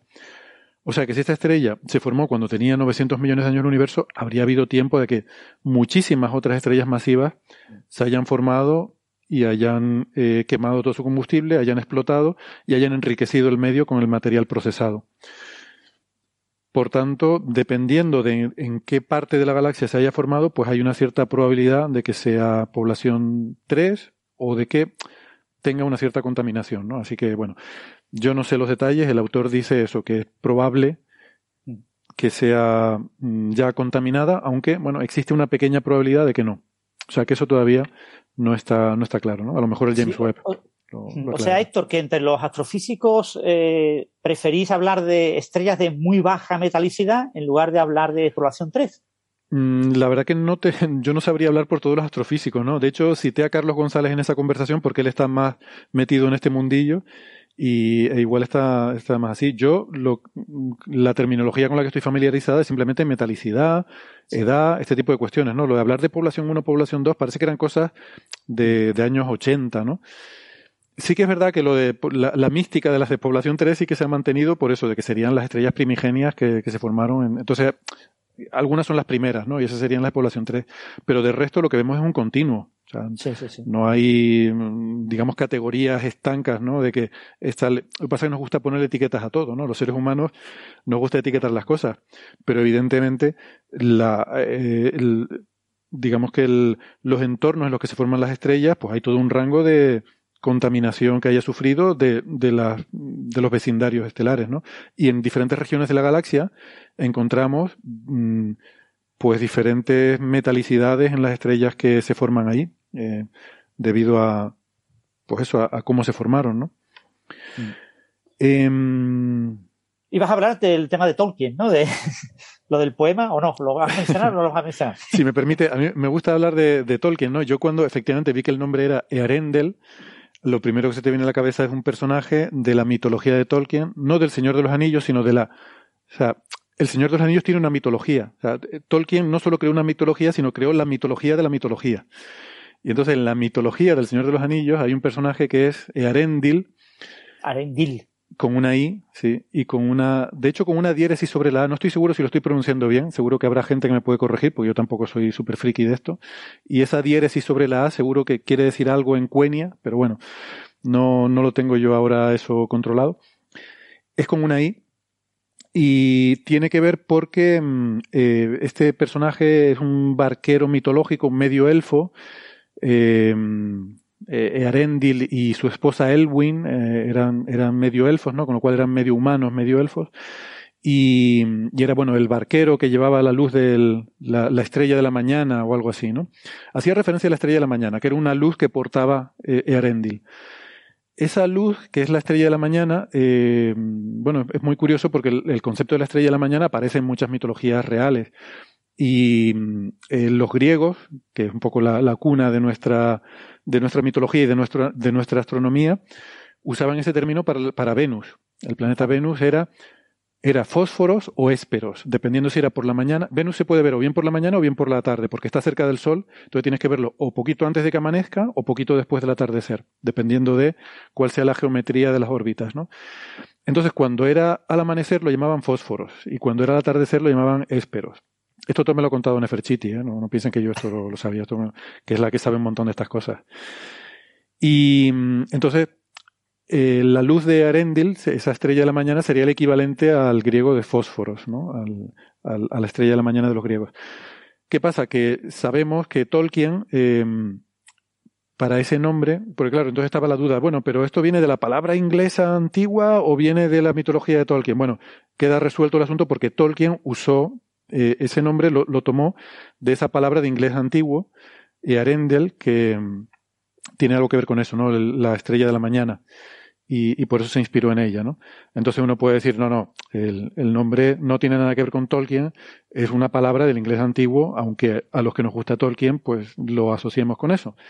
Lo que pasa es que luego he visto que en una entrevista, el autor, eh, el primer autor, Brian Welch, que es eh, tolkieniano confeso, sugiere, o dice en la entrevista, que... Eh, quisieron sugerir ese nombre como un guiño también a, a la mitología de Tolkien porque a él le gusta mucho y es muy fan. Y bueno, pues eso... Bueno, lo del nombre también les ha dado quebraderos de cabeza en el artículo porque de hecho a mí es una cosa que me sorprendió. Una cosa es que tú informalmente le pongas un apodo a cualquier cosa y otra cosa es que aparezca en el paper. Normalmente el nombre que tú te inventas no suele aparecer en los papers, ¿no? Eso es raro que te dejen. Y ellos aquí lo ponen. Además lo dice en el primer párrafo. Dice, este objeto se designa W H L cero uno tres siete L S y nosotros le damos el, el sobrenombre, nickname, de la estrella Earendel, de la palabra de inglés antiguo que significa estrella de la mañana o luz eh, o luz que se, que se alza, ¿no? Entonces, yo no sé si procede en el paper científico poner esto. Y... Eh, por cierto, el, el revisor dos, eh, mm. bueno, estamos hablando de los revisores porque en este artículo se ha publicado el informe de, de los revisores, ¿vale? Eso es una iniciativa que tiene ahora Nature de publicar informes de revisores. Eso me parece súper interesante y, sí. y un tema para debatir de por sí. El hecho de que se publiquen esos informes. Pues el, el segundo revisor critica eso. Dice que cómo que se atreven a ponerle nombre a la estrella, que eso habría que eliminarlo del mm. artículo, que eso es absolutamente... Además lo dice con unas palabras que son casi malsonantes, ¿no? Se, se, se escandaliza terriblemente, pero como Nature es una revista que se vende en kioscos y los editores de prensa de la revista son fundamentales, para ellos es fundamental que esto tenga un nombre de Tolkien. O sea, si el nombre hubiera sido de otra cosa que no tiene nada que ver con Tolkien, lo mismo lo quitan, ¿no? Pero, hombre, un nombre de Tolkien, eso es imposible de quitar. Eso tiene que aparecer en el artículo cuatrocientas veces. Ellos sabían y que el nombre iba a generar conversación y que, por tanto, le viene bien a Nature, por supuesto. Sí. A mucha gente le ha, le, ha, le ha disgustado, ¿no?, esa crítica del segundo revisor, que tiene un par de frases en su crítica eh, que son un poquito más duras, pero sobre todo relativas a entre comillas, chorradas como esto del nombre, ¿vale? El resto, yo, yo tenía pensado preguntarte por eso, por el informe de este revisor, ¿no? Por tu opinión, porque he visto que, lo hemos comentado por Twitter, ¿no? Y, y he visto que había gente que le parecía demasiado dura, no solo esto en particular, sino sí. otras cosas que dice. Eh, a, a mí, yo también me incluyo, ¿eh? A mí me parece que se le fue un poco la olla. Sí, eh, pero bueno, son frases sueltas. Además, estos informes son muy largos, entonces... Eh, además tú siempre te lo escribes pensando que son privados, ¿no? Que lo vas a leer sí. tú y, el, y los autores, ¿no? No sé. Eso, me queda esa duda. O sea, si lo referís, sabrían que se iba a publicar el informe. Probablemente al final dieran a la, al clic, o sea, le dieran al clic y, y, y no, no, no se cuestionaran, ¿no? El, las implicaciones. Tú a veces escribes el informe y una vez que lo has escrito lo envías y mm. te ¿quiere usted que se publique su informe? Bueno, sí, venga. Y... Mm. Y no te, yo, yo no sido, te yo sido referido no voy a leerlo al detalle de nuevo, no vaya a ser que meta la pata en algún sitio, ¿no? Claro. Yo he sido referido de Nature gustó, ¿eh? o sea, y de Science, y no, pero es verdad que mmm, de la última vez ya hace años y no recuerdo, vamos, no, no, no se Nature publicaba. Lo, lo cambió, no Nature lo cambió recientemente, o sea, es recientemente reciente, ¿no? Puso la, la opción de que los revisores que quisieran su informe sería público. Ya. ¿No? Y, y que ellos recomiendan que los informes de los revisores sean públicos. Y, hay, hay algunas bueno, frases, hay, ¿no? hay el, estas que aparecen en la conversación de Twitter, si quieres la, sí, las si comento eh, para ver qué, qué opina esto. Bueno, esto es una cuestión de opinión, o sea que cualquiera, venga, que ponga el hashtag eh, Coffee Break y que nos digan su opinión. Dice, en el último párrafo, ta, ta, ta, bueno, da igual, dice, por favor, estudien matemáticas o astrofísica de Lensing. Eh, una estrella será siempre un objeto de tamaño finito y estará a una distancia finita. Eh, bueno, da igual. Pero esta frase de por favor estudien matemáticas y astrofísica de Lensing usan la palabra áspera, infinito, ¿no? Usan la palabra infinito. Entonces mm. dicen que la, la curva de luz en la línea crítica eh, es infinita. Y dicen, vamos a ver, tranquilidad, el infinito no existe, eh, estamos hablando de un límite, eh, eh, un objeto físico siempre hay un valor tope de saturación máxima que no es infinito, es decir, ese tipo de cosas hay que moderarla. Eso lo, lo cambiaron después en el, en el, en el paper, no aparece ya, ¿vale? O sea, eso es una de las cosas que les obligó a cambiar el revisor. Yo digo, he leído eso, pues no me parece mal que se comente, eh, porque a veces tú lo, lo cuelas, ¿no? Diciendo, porque en mi modelo matemático tengo uno partido X, y cuando X vale cero tengo infinito. Vale, pero es que eso no es física, ¿vale? Eso ni siquiera casi es matemáticas, ¿vale? Uno partido cero, mm. eh, para mucha gente es una cosa que no, que no se debe poner, ¿no? Mm. Entonces, el, el, eh, es este comentario, mmm, sí, pues, pues podría ser mucho más suave, ¿vale? Podría ser sí. infinitamente más suave. Es decir, mira, me he dado cuenta que habéis puesto infinito, no lo pongáis, hombre, que esto no, esto es un artículo de física. Mm. Pero bueno, así un poquito más fuerte, pero tampoco es tanto, tan exagerado. Y después, leyendo el informe completo, eh, son como extraer frases eh, fuera de contexto. Yo, cuando lees el informe completo, no te chirría. Por lo menos no me chirrió. Y luego hay otra que dice, mmm, dice básicamente, esto es un insulto al intelecto del lector. Dice, ¿estás realmente intentando decirle al lector que puedes aprender algo sobre la evolución de estrellas de baja metalicidad a partir de esto? Esto es un insulto al intelecto del lector. Yo, yo creo que es áspero. El, el, el, sí. el, el lenguaje que se emplea en este report es muy... Es, es muy yo, yo creo que esto pasa un poco como, como con las redes sociales, ¿no? Que la, el anonimato te desinhibe hasta un punto en el que te expresas de una forma quizás más desagradable de lo que harías en una interacción personal o en una interacción en la que, en la que se conoce quién eres, ¿no? Sí, eh, pero ya te digo...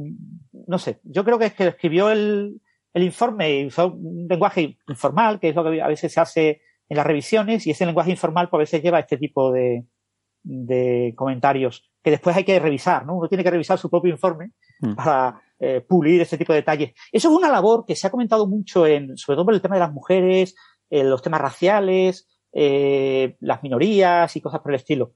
Se ha comentado que en algunos revisores eh, piensan le hablan a un investigador masculino, ¿no? Y entonces, que es muy importante que, claro, hay ciertas frases que tú le puedes decir de un hombre a un hombre, pero que un hombre no se lo diría a una mujer, porque eh, suena sexista. ¿Sí?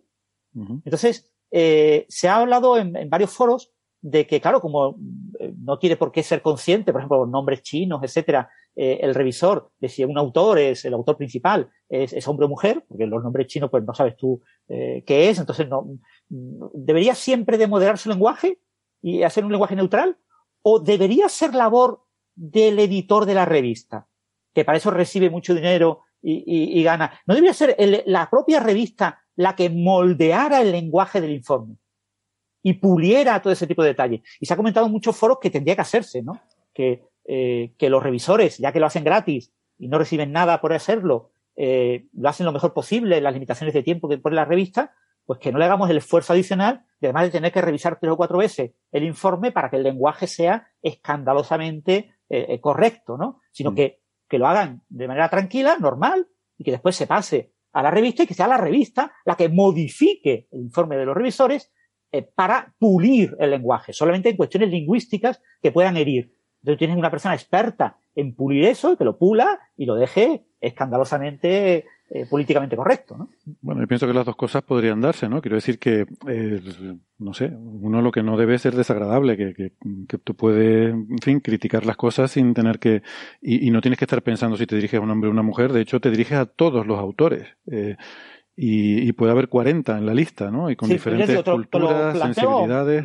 Te lo comento como, como cosa puntual que sí. se ha comentado mucho en ese tipo de cosas, ¿no? Porque ya, ya. muchos informes de, de revisores lo, están como Lo que pasa es que entonces en, en entraremos en, la, en la, la iteración entre el, el revisor y la revista con su informe, ¿no? Esta es la versión del informe, la revista le devuelve. ¿Le hemos corregido esto? ¿Le parece bien? No, no me parece bien, porque yo quería decir tal cosa en vez de tal otra. Bueno, ahora lo hemos corregido así. Porque, claro, la revista no va a mandar un informe firmado por ti donde han cambiado cosas. Tendrás tú que aprobarlo primero. Y entonces ya sí que nos eternizamos completamente con eso. Dame, yo creo sí. que la, la gente lo que tiene que ser es sensata y ser eh, educada. Y, y la revista, si ve que un, un revisor no se comporta de forma correcta, pues no mandarle más, más cosas a que revise. Es que, no sé. No lo sé. Tampoco yo puede... creo que no hay que ser tan exagerado, sino que también hay que tener en cuenta que a veces el revisor pues es una persona ya que tiene sesenta y cinco años, y no es lo mismo que un chaval de, de treinta, ¿no?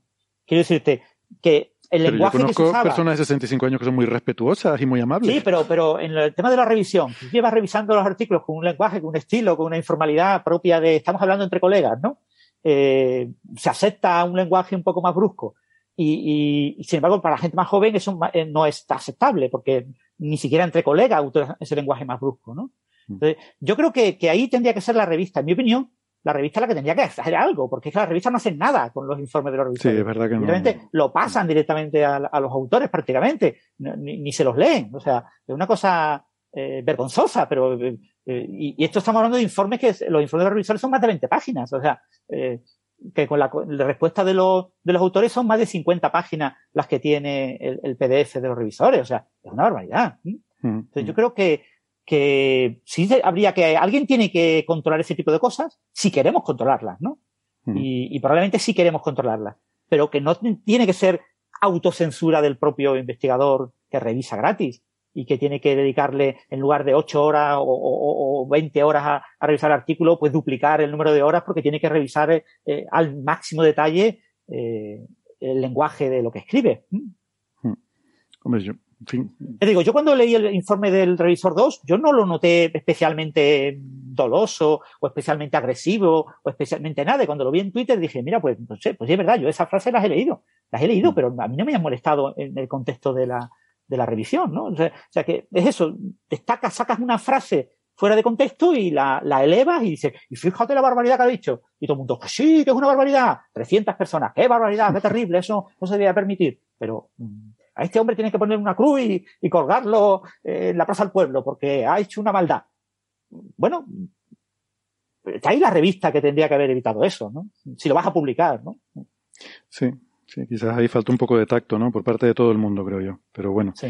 Tampoco... Al final le publicaron el artículo, o sea que... Y estas revistas, o sea, de, deben haber convencido al revisor de que el artículo era publicable, a, a, a, o sea, a pesar no, no, de estos revisor, comentarios. Si los revisores porque, estaban de acuerdo, sí, sí, eso son cosas ridículas. O sea, son esos detalles. detalles de tipo, eh, has puesto infinito, sí, quita sí. infinito, porque no te das cuenta de que es una chorrada. Sí, sí, son... ¿Cómo ¿Vale? se llama esto? ¿Cómo, Sin... cómo, cómo? Como en matemáticas. Un estudiante de doctorado que no tiene ni zorra idea. O sea, ¿cómo has podido poner infinito? Quita el infinito. Es como la... tú dices, pues, yo acepto esa crítica, quito el infinito, y punto. Y ahora, la, la crítica que tú has puesto ahí, has dicho que es una chorrada. ¡Oh, es que has dicho que es una chorrada! Sí, sí. Es que es verdad, es que es una chorrada. Que son singularidades salvables, como las que en matemáticas, ¿no? Que pasas alrededor y la, y la salvas. Bueno, eh, vamos con el siguiente tema. Y... me tengo que poner un poco más serio, eh, porque es un artículo que ha salido en Nature Communications que tiene que ver con una de las cosas que a mí me parecen más aterradoras eh, del mundo. Y es esto que mmm, se llama el, el síndrome de enclaustramiento en las personas que sufren parálisis, eh, como la que tienes por la esclerosis lateral, que vas perdiendo gradualmente toda la capacidad del sistema nervioso eh, motriz para, para mover básicamente tu musculatura, y llega un momento en que, en que lo pierdes todo y pierdes toda conexión con el mundo exterior. Tenemos siempre en mente el caso de Stephen Hawking, ¿no? Eh, ese es un caso de persona en riesgo de síndrome de, de enclaustramiento, en inglés se llama lock-in, lock-in syndrome. Eh, resulta que hay otro paso más allá del el punto en el que estaba Stephen Hawking, que es el síndrome de eh, enclaustramiento completo, que es cuando, si recuerdas, Stephen Hawking, bueno, él podía respirar y podía mover los ojos, y con los movimientos de su mirada él podía controlar una interfaz que tenía con el cual podía comunicarse, ¿no? Una persona le pueden decir, bueno, parpadea dos veces si quieres una cosa, o parpadea una vez si no, ese tipo de cosas. El síndrome este completo ya llega a un nivel en el que no tienes control sobre tus ojos, no tienes control sobre los músculos de la cara, no puedes hacer ninguna expresión, no puedes mover los ojos, no puedes abrir los ojos. De hecho, no puedes respirar. O sea, normalmente estas personas mueren porque ya no pueden respirar, pero se les puede poner en un ventilador, con lo cual se les mantiene vivos, pero ya están completamente aislados del mundo, ¿no? Estás literalmente encerrados en tu propio, literalmente encerrado en tu propio cuerpo. O sea, no se me ocurre nada más aterrador que eso. No poder hablar, no puede, puedes sentir, sigues pudiendo escuchar, sigues pudiendo sentir, pero no puedes mover nada, no puedes hablar, no puedes comunicarte. Um, no sé, me parece mm, terrorífico el pensar en que se pueda llegar a esa situación. Y Bueno, este artículo que ha salido publicado, pues de alguna forma, aunque es algo todavía muy básico, eh, muy primario, pero arroja un poco de esperanza, ¿no? Eh, y se trata del desarrollo de una interfaz cerebral que permite directamente detectar activaciones neuronales eh, para, a través de esta detección, poder seleccionar eh, caracteres con los que componer, bueno, eso, seleccionar, seleccionar letras con las que poder dar respuesta a preguntas, componer incluso palabras y de alguna forma permitir una comunicación hacia afuera de una persona, de hecho, de un caso de un paciente con un síndrome de aislamiento completo, un síndrome de enclaustramiento completo. Eh, esta persona llegaba a poder comunicarse de una forma, pues sí, muy básica, muy rudimentaria, muy difícil con el mundo exterior.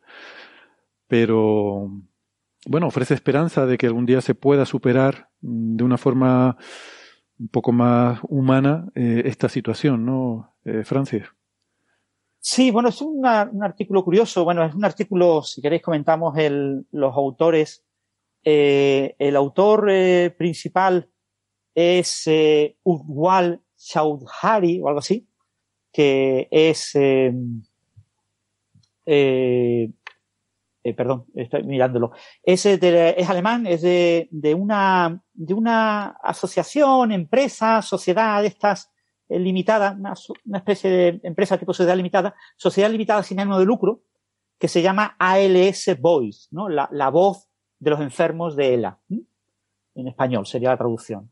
Y después tienes eh, otros autores principales, eh, uno que está en, en Suiza, en, un, en el centro W I S de bio y neuroingeniería en Ginebra, que se llama Jonas eh, Zimmermann, y otro eh, alemán, también como autor principal, eh, que está en la Universidad de Tubinga, en el Instituto de Fisiología Médica y eh, Neurobiología del Comportamiento, ¿no? Después el resto son eh, otros, hay más autores, pero ya son, no son autores principales. Y bueno, este es un, un artículo en el que utilizan una técnica que cuando uno la piensa, dice... Mira, perdona, pues es, aquí hay un, sí. un Andrés Jaramillo González, que este nombre suena este nombre suena muy español, o Arnau Espinosa también por aquí. O por sí, lo menos puede ser hispano, español, no lo sé. sé. Eh, puede ser Pero español. La afiliación es en Alemania, sí, sí, Alemania y Suiza. Y, y no lo sé, no lo sé. La verdad es que no sé... Eh, Espinosa está en Suiza y, y Jaramillo González está en Alemania. Hmm. Pueden ser españoles, no lo sé. Y, y bueno, el artículo lo que hace es eh, matar moscas a cañonazos, entre comillas, ¿no? Es decir, eh, durante los últimos diez años eh, todos hemos asistido a un gran número de, de noticias en prensa de interfaces cerebro-ordenador eh, que permiten, de manera no invasiva, es decir, te pones un casco como de electrodos, una serie de electrodos por fuera de la cabeza, y eh, o a veces en algunos estudios te meten en una máquina de tomografía, de tomografía axial computerizada, te meten en el tubo, ¿no? Y, y entonces te hacen pruebas eh, en las que eh, te enseñan a generar ciertos patrones. O sea, eh, tú, por ejemplo, te enseñan im- eh, imágenes de caras de personas, ¿eh? Y entonces, a través de la tomografía eh, axial computerizada, se ve la respuesta del encéfalo, del cerebro, básicamente niveles de azúcar en diferentes regiones de neuronas del del cerebro, y a partir de ahí sea una, un ordenador eh, utiliza un algoritmo, puede ser de inteligencia artificial, puede ser un algoritmo de optimización clásica, de reconocimiento de patrones clásico, eh, asocia ciertos patrones de actividad encefálica obtenida con esos electrodos no invasivos a la imagen. De tal manera de que una vez que tú, tú has entrenado a, a la máquina, te vuelven a meter y ahora te enseñan una foto y, y, y tú piensas en la foto y automáticamente, con el patrón cerebral, el ordenador es capaz de saber qué foto es. Y lo mismo, por ejemplo, con comunicación eh, eh, textual. Eh, tú puedes mover un cursor en un alfabeto y ir moviendo el cursor eh, con la vista y, y moverte y colocarlo en una eh, letra concreta y decir, quiero esta letra, y ahí así construyendo un texto. Eso se ha hecho ya con dispositivos no invasivos. El problema de, de usar dispositivos no invasivos, o sea, la ventaja es obvia, ¿no? Que no hay que hacerle nada al paciente. Es que necesitas un paciente que pueda responder, que pueda responder rápidamente. El proceso de aprendizaje es un proceso de aprendizaje que requiere una actividad eh, rápida, porque si no se eterniza ese tipo de proceso de aprendizaje. Pero aquí tenemos una, un paciente de, de E L A eh, que ya está en esa fase terminal, que como acabas de comentar, Héctor, este paciente se comunicaba eh, básicamente con movimientos oculares. ¿eh? Básicamente tenía un sistema de, de deletreo en el que iba saltando de una letra a otra. Entonces, eh, el sistema saltaba de una letra a otra y le preguntaba sí o no. Si él movía los ojos, era que sí. Si no movía los ojos, era que no. Esperaba un, un cierto tiempo, saltaba la siguiente letra. Y así iba seleccionando una letra. Cuando selecciona la letra, el paciente movía los ojos, que había seleccionado que sí esa letra. El sistema decía, ¿confirmas que quieres esta letra? Sí, volvía a mover los ojos, se quedaba la letra. Y empezamos desde el principio, otra vez con la A, la B, vamos recorriendo, ¿no? El, el paciente ya estaba acostumbrado a este sistema. Claro, el paciente, por lo tanto, estaba en un estado de parálisis eh, tan grande que es muy difícil tratar de usar con él un casco no invasivo, un sistema no invasivo, ¿sí? Para que se pudiera comunicar con un sistema parecido. Entonces, lo que decidieron los autores es ir a fuerza bruta. Le abrimos la cabeza y le implantamos electrodos. Le implantaron dos electrodos, dos, eh, perdón, dos matrices de electrodos de ocho por ocho, de sesenta y cuatro electrodos, eh, una matriz en la eh, corteza motora primaria y la otra matriz en la corteza motora secundaria. Eh, son Perdona, matrices Francis, de electrodos relativamente es, pequeñas. Esto es lo que se aspira a hacer también con cosas como Neuralink, ¿no? Que, bueno, que el, el, objetivo, la, más... el objetivo fundamental es nunca la invasividad. De hecho, en Europa la invasividad solo se puede utilizar en casos de extrema necesidad, como este. ¿Vale? O sea, en, en Europa está prohibida la invasividad, salvo en casos de extrema necesidad eh, y, y casos muy excepcionales. En Estados Unidos no, en Estados Unidos sí se permite la invasividad y se trabaja invasivamente con, con monos y con personas, ¿no? De hecho, no sé si os acordáis del balón este que iba a ser con un señor con un exoesqueleto, iba a lanzar el balón en el Mundial de Fútbol de Brasil, y la, la primera propuesta original era que fuera invasivo. Es decir, a ese señor, para que pudiera parecer de escándalo el lanzamiento del balón en el Mundial de Brasil, porque era el Mundial, eh, se le iba directamente a abrir la cabeza y meterle un implante para que con su cerebro controlara el neuroesqueleto. Por fortuna, al final no se hizo. Al final eh, fue una cosa razonable y se llegó a la conclusión, no, bueno, bueno no lo hagamos invasivo porque si no, eh, la gente de, del Mundial de Fútbol llegó incluso a negarse a que hiciera el saque de honor, ¿no? Porque era maltratar a una persona solo por, por hacer el espectáculo de que lanzar una pelota, ¿eh? Entonces, al final se hizo un, un sistema eh, externo, no invasivo.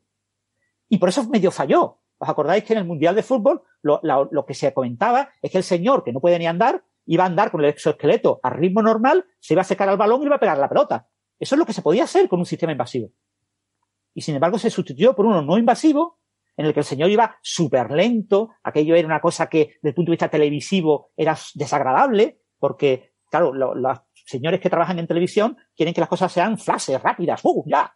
Entonces, pues eso, ¿qué hicieron? Pues cortaron aquello. Entonces, en lugar de echar to- ver todo el tiempo de cómo ese hombre se acercaba, pues se vio que el hombre salía, se cortaron las imágenes, pasaron otras cosas, y después ya se vio el golpe del balón al final. O sea, desde el punto de vista del espectáculo televisivo, el usar un, un sistema no invasivo pues fue, entre comillas, desagradable. Y estamos hablando ya de hace unos años, ¿no? No sé cuándo fue el Mundial de Brasil de fútbol, pero fue hace tiempo. Y pues aquí, eh, como tenemos un enfermo que tiene una movilidad muy limitada, pues se decide hacer una cosa in extremis en Europa, en Alemania, que son los, los anti-invasivos, eh, y le implantan estos electrodos. Eh, el objetivo era, claro, ¿por qué la corteza motora?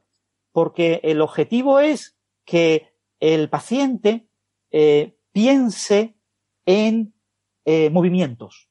Se le pidió eh, que pensara en mover un dedo, mover el dedo del pie, mover el dedo pulgar, mover la mano, mover la pierna, eh, y no funcionaba. No había manera de obtener una señal clara. Claro, si estuviera aquí eh, Sara, Sara me diría, pero hombre, qué torpes son estos médicos y estos neurotecnólogos. Pues, pues que cojan inteligencia artificial, una inteligencia artificial de escándalo, que aprenda a partir de... Estamos hablando de ciento veintiocho electrodos. Tenemos ciento veintiocho señales en el tiempo. Eh, ahí hay muchísima información para aprender, eh, pero en este caso no. En este caso, estos señores no quisieron utilizar este tipo de tecnología y eh, probablemente la utilicen en el futuro, pero ellos no quisieron utilizarla. Entonces, no veían un patrón claro en las señales, porque miraban a vista las señales y no veían un patrón claro. Entonces dijeron, ningún movimiento del cuerpo parece funcionar. Bueno, los ojos. Porque el paciente, claro, lo último a veces se deletreaba utilizando los ojos. ¿Que mueva los ojos? Tampoco. No se tenía ninguna señal clara. Entonces, ya se llegó un momento que se dijo, bueno, pues llevamos ya muchos días, eh, el, al paciente se le veía como un par de veces por semana, dos, tres veces por semana, durante sesiones de una hora, hora y media, no mucho más, para no cansarlo, es un tema complicado, y se llegó a la conclusión de que había que buscar otro mecanismo. Y entonces el mecanismo que se les ocurrió es el mecanismo de pensar en un sonido.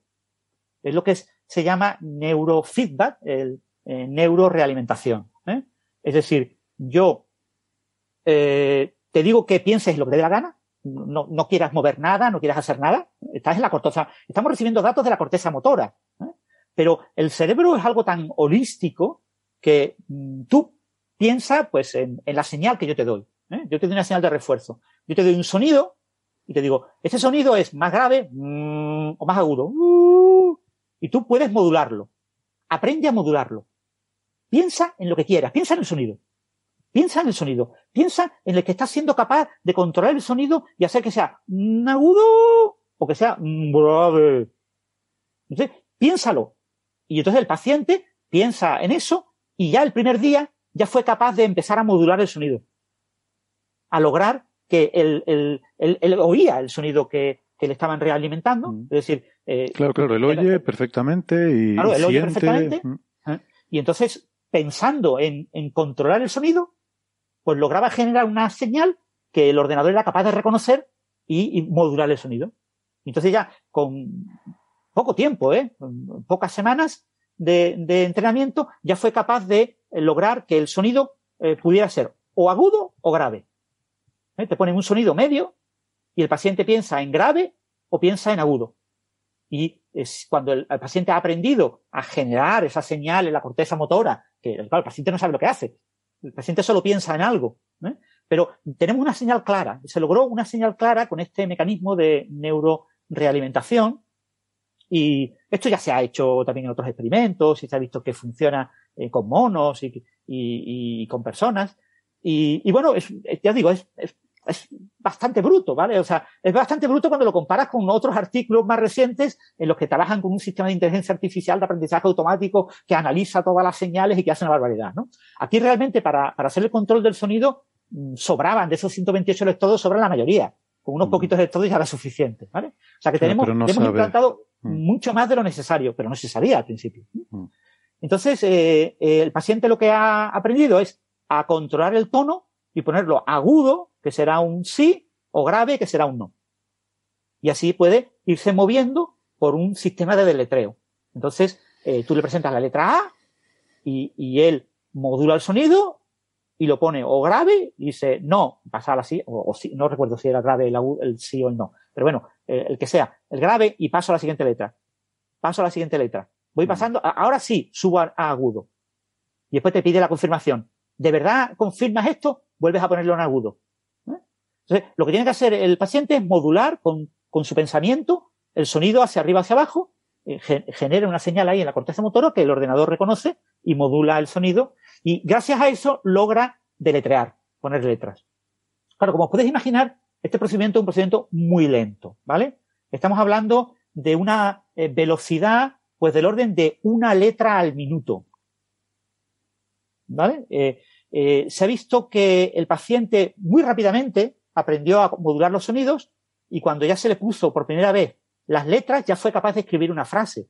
De hecho, escribió una frase en alemán en la que agradecía a, a los investigadores, a Niels y Niels Birbauer, Birmaumer, y escribió algo así como que agradecía a Niels y a los colegas de Birmauer, ¿no? O al grupo de Birmauer. Lo que pasa es que le faltaba la palabra grupo, ¿no?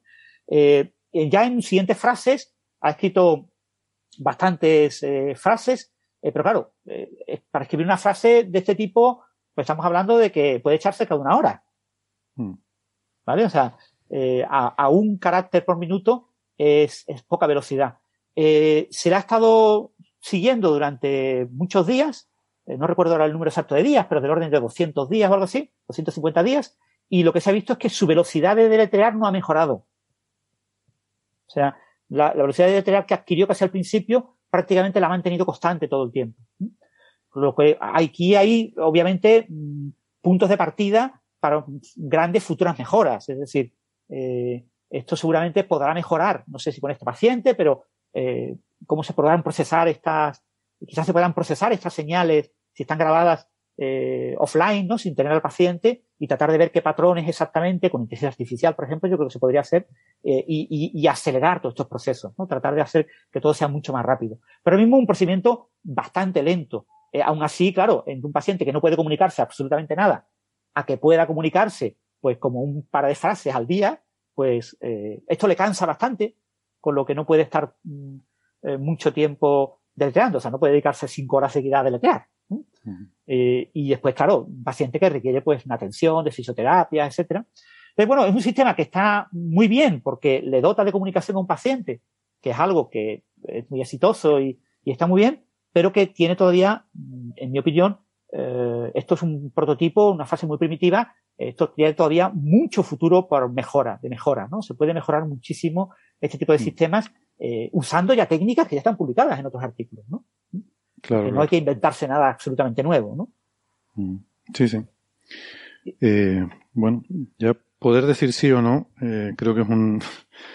hace muchísima diferencia, ¿no? A estar claro, totalmente claro. complete uh, sí. locked in, ¿no? Completamente. Le, le recomiendo a los oyentes, si pueden, acceder al artículo de Nature Communications, que son open access, o sea, son artículos gratuitos, que vayan a la parte de información suplementaria al final, que tienen dos vídeos en los que se ve en directo cómo lo hace, ¿vale? Uh. Eh, claro, no, no escribe una frase completa, se ve cómo selecciona eh, tres o cuatro letras en unos vídeos que duran como dos minutos, ¿no? y, y, y que están obviamente acelerados, ¿no? Pero ves un poco cómo es el proceso y ves que el proceso es un proceso eh, complejo, que, ¿vale? O sea, que complicado en el sentido de que cuesta mucho tiempo, ¿no? Que, que, y yo creo que aquí seguramente habrá, habrá muchas posibilidades de que en los próximos años, incluso con este mismo paciente, veamos un nuevo artículo en el que esto vaya mucho mejor. Ojalá. Bueno, la verdad que son, son cosas que luego uno, después de hablar de esto, no sabe uno cómo seguir. Eh, Te quedas, cuando te pones a pensar en estas cosas, te quedas un poco un poco tocado. Bueno, eh, sí, en el artículo de Nature Communications no hay foto del paciente ni del claro. ser real. Eh, hay un dibujo por el ordenador, pero en el artículo del preprint, el preprint apareció en MedArchive, ¿eh? Eh, pues el, en el preprint sí tienes la foto de, del paciente, eso sí, con un, con un disco blanco para taparle la cara, eh, pero se ve el paciente y todo el ordenador que tiene al lado, la mesilla que tiene al lado, la cama. Uh-huh. Yeah. No sé, tengo demasiada imaginación, prefiero no alimentarla más de lo eh, necesario estrictamente. Eh, vamos a pasar de tema. Teníamos también otro que este realmente no es un tema nuevo, pero surgió una conversación pues también en redes sociales y a mí la verdad es que me llamó bastante la atención. No sabía que estas cosas eran posibles. Y bueno, te lo pregunté, Francis, y estuviste mirando el paper, ¿no? Que es un, un artículo que salió publicado en PNAS, en los Proceedings de la National Academy of Sciences de Estados Unidos, la Academia Nacional de las Ciencias de Estados Unidos. Eh, y es un artículo de, de investigadores rusos, eh, Svetlana Yashina se llama la primera autora, eh, en el que, claro, ese permafrost de Siberia, esa... esos hielos perpetuos que hay ahí esconden muchísimas cosas, ¿no? Eh, que están guardadas y preservadas. Sí. Y en particular, pues han podido regenerar, se llama así, a mm, coger, en este caso, semillas de una planta antigua y volverla a sembrar y que germine, ¿no? Y sea viable.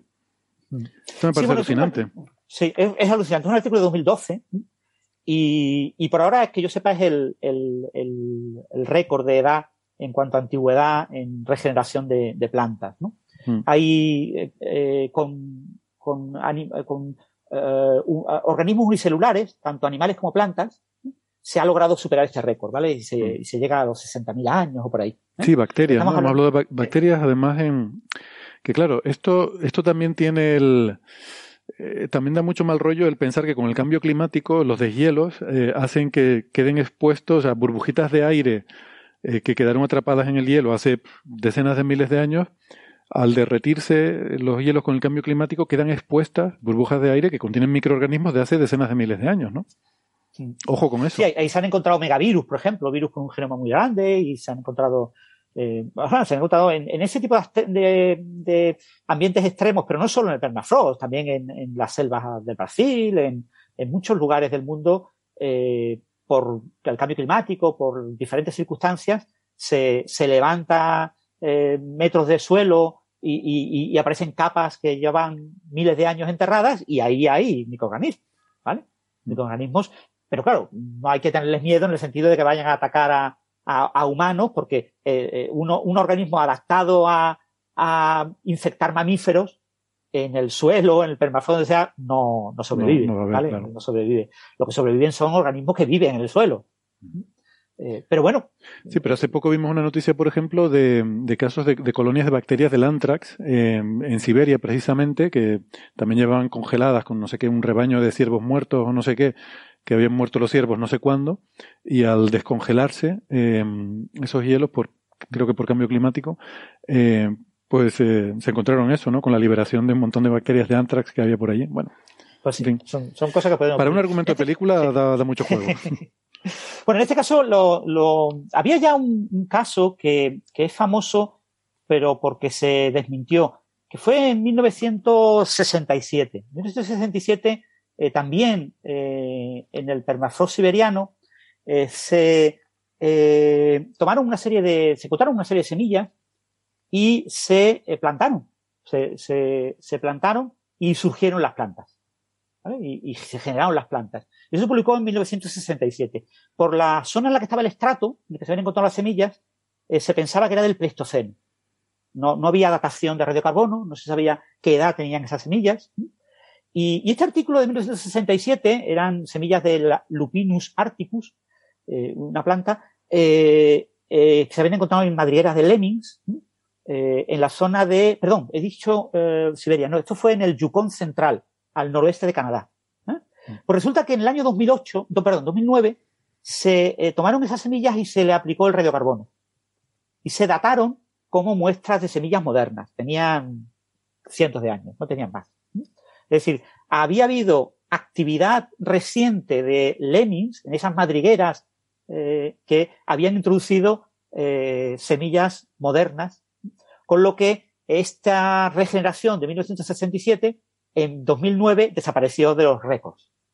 Y entonces ya, ya no había una regeneración del Pleistoceno de plantas eh, disponible. Entonces eso, claro, eso fomenta a que haya grupos de investigación que quieran hacerlo, quieran ser los primeros que lo logren, ¿no? Entonces el grupo este de, de esta investigadora, de esta botánica eh, rusa, eh, Svetlana Yashina, que lleva trabajando desde hace más de veinticinco años en este tema, en el tema de caracterizar eh, los tejidos de eh, las plantas que se encuentran congelados en el permafrost.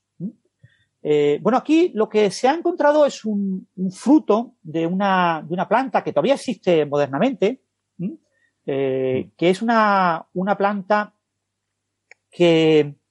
Eh, bueno, entonces, si, si nos vamos al récord, perdón, quizás me he olvidado. Eh, he dicho, el, el artículo de mil novecientos sesenta y siete... fue eh, descartado. Entonces, ¿cuál es el récord actual? O sea, en dos mil nueve, ¿qué récord quedaba? Quedaba el récord de una palmera datilera que se encontró en el Mar Muerto, sus semillas, que tenía unos dos mil años de antigüedad. Uh-huh. Entonces, con, una, con unos dos mil años de antigüedad sí podemos eh, regenerar, eh, en algunos casos, eh, para algunas plantas concretas, podemos regenerar a partir de las semillas la, la planta. Pero aquí estamos hablando de que se ha logrado hacer con eh, semillas, entre comillas, ahora veremos por qué lo de entre comillas, de hace, eh, pues... Eh, treinta y dos mil años casi, ¿no? Sí, casi treinta y dos mil años. Estaba buscando la cifra exacta, pero... treinta y un mil ochocientos, eh, me parece que leí por ahí. treinta y un mil ochocientos años con un error de trescientos. Uh -huh. ¿Eh? treinta y un mil ochocientos con un error de trescientos años. Eso es Pleistoceno. Bien, entonces lo que se ha encontrado son... Eh, en pero, una pero es una planta, de... perdona, para, para que no haya confusión, es una planta que todavía existe, o sea, se llama sí. Silene stenofil, no, no es una planta que esté extinguida sí. y que se haya vuelto a... No, Exactamente. No, es una planta que existe también hoy en día, pero también existía hace treinta y dos mil años. Claro, es una especie que, so, que sobrevive de, de, aquel, de aquel sitio, de, de Siberia, y, y bueno, son unas madrigueras de, de ardillas, unas ardillas árticas que hay en Siberia, que eh, entonces estas ardillas en las madrigueras, las madrigueras son grandes, son un volumen así como... como volumen bastante grande, en el que meten miles, decenas de miles de semillas y las tapan como con pajita y, y con restos de pelos animales. O sea, les hacen como un nido a las mm. semillas. Las protegen muy bien para que... Eso facilita que pierdan humedad. Con lo que facilita que se congelen mejor y que cuando se descongelen mantengan sus propiedades, digamos, organolépticas, ¿no? Uh-huh. Sus propiedades para consumo de la ardilla, ¿no? Y o sea, es como la nevera, la nevera de la ardilla, ¿no? Sí. Ahí donde las guardas. Aquí lo que, lo que se ha visto es que las semillas no sirven, ¿vale? O sea, las semillas no las podemos utilizar, ¿eh? Las semillas no las podemos utilizar para germinar la planta. Son semillas que cuando las eh, descongelamos eh, no, no son eh, viables. Pero se ha encontrado eh, en algunas de las, de las, de las, eh, de, de estas, de estas semillitas, se ha encontrado como el fruto, se ha encontrado el fruto de la planta, ¿eh? El fruto de la planta que tiene como, es donde dentro están las semillitas, está como, como abierto, e incluso se ve lo que se llama la placenta. La placenta es el, eh, el, el tejido de la planta que alimenta las semillas cuando las semillas están creciendo. Es decir, que se han encontrado algunas semillas jóvenes, que todavía no están, no han madurado a, a estado de semilla, y, y de ese tejido de la placenta se han extraído células, y lo que ha estado trabajando eh, esta investigadora, eh, Yashina, ha sido en tratar de Eh, digamos, regenerar las plantas a partir de ese tejido. Entonces, se toman las células de esa placenta. Esas células de la placenta son células similares a las células eh, totipotentes, ¿no? A las células madre, ¿no? Y entonces eh, se pueden, eh, con técnicas de, de in vitro de regeneración de tejidos, se puede eh, generar un pequeño tejido eh, a partir de esas, de esas eh, eh, células, ¿no? Y se han regenerado tejidos tanto del tallo como de las raíces. Y ha sido a partir de estos tejidos de las raíces, a partir de los cuales se ha podido, eh, eh, digamos, regenerar eh, la planta. Este tipo de, de eh, proceso, que eh, ahora no me acuerdo el nombre técnico que tiene, es un nombre muy raro, eh, eh, rep, eh, bueno, no me acuerdo, eh, perdonad, estaba, estoy leyendo al mismo tiempo que hablando y... y no me salen la, bueno, las como, palabras. Como se llame, eso no, no es lo que importa. Sí.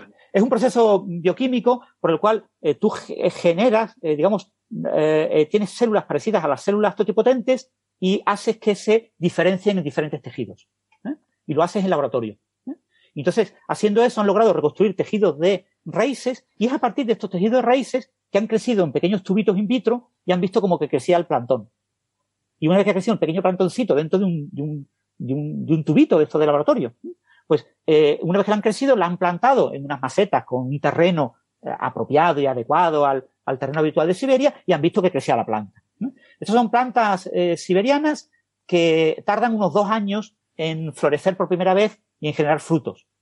Y han esperado esos dos años y han visto que las plantas han florecido y, y han dado frutos, y ahora los frutos tenían semillas que ya sí se han vuelto a plantar de manera uh-huh. convencional, y, y para eh, poder generar esas semillas ha habido que polinizar artificialmente las plantas, porque no se sabe qué insecto, qué, qué, qué mecanismo de polinización tenían.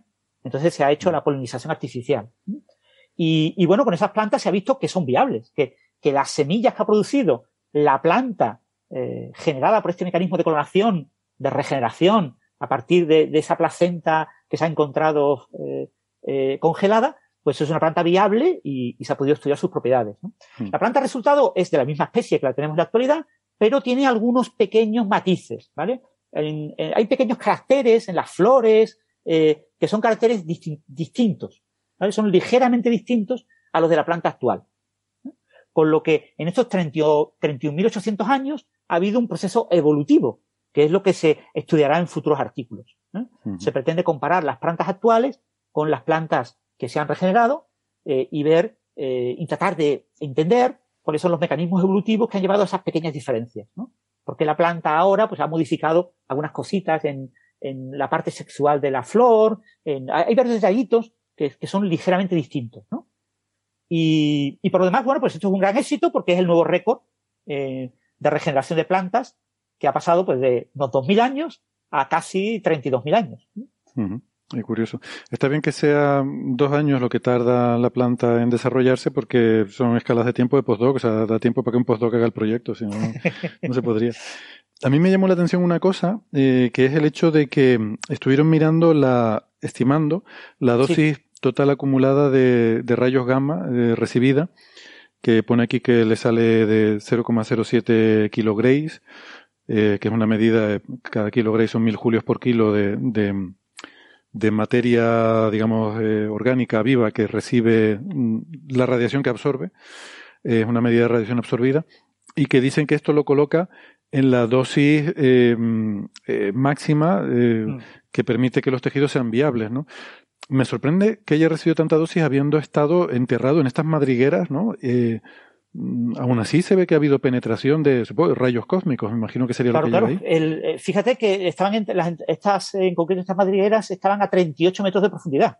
treinta y ocho metros. Y... ¿Eh? O sea, que no es, no es moco de pavo, que no son treinta y ocho centímetros. Por eso, me sorprende que ahí abajo te llegue algo. Sí, pero bueno, aquí la radiación no solo es de rayos cósmicos, sino también de la propia radiactividad natural ah, asociada claro. al terreno. Claro. ¿Vale? O sea, la propia Tierra tiene una, un porcentaje de radioactividad sí. y eso afecta, ¿no? Eh, eh, aquí el, lo que se ha estimado, lo que se estima es que la dosis del terreno eh, es del orden de cero coma veintitrés micrograys por hora, que mm. es aproximadamente la dosis máxima que puede habilitar el que se pueda regenerar la planta, que se estima en unos dos miligrays por año. ¿No? Uh-huh. Entonces, gracias a, a que eh, por la propia coyuntura del terreno, la dosis de irradiación, eh, básicamente de rayos gamma, ha sido eh, justo la, la, la, la borde que permite eh, la regeneración, se ha podido hacer esa regeneración. Mm. Es decir, si queremos superar esta cifra de eh, treinta y dos mil años, tendremos que irnos a terrenos que tengan mm. de manera natural una eh, radiactividad una muy inferior. Radiactividad, claro. ¿Vale?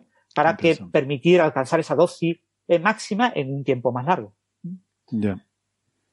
Eso es, y... la verdad que es curioso, eh, ese sí. tipo de... de cuestiones. Bueno, o sea, que cerca de las antenas de cinco G no, no germina, no, no busquemos la... No, la, las antenas de cinco G no son, no son radiación ionizante, así no. que por mucho que nuestros oyentes, por cierto, alguno, alguno de nuestros oyentes, porque el noventa y nueve coma noventa y nueve por ciento de nah, nuestros oyentes saben perfectamente que son radiaciones no ionizantes. Esos son cinco no, sigmas, eh, los, los oyentes que no... Los, los, los pocos oyentes que, que puedan creerlo, que sepan que no, que no hay no. ningún problema con las antenas de, de radio, eh, con las frecuencias con las que se trabaja, etcétera, no afectan en nada a las plantas, que se sepa.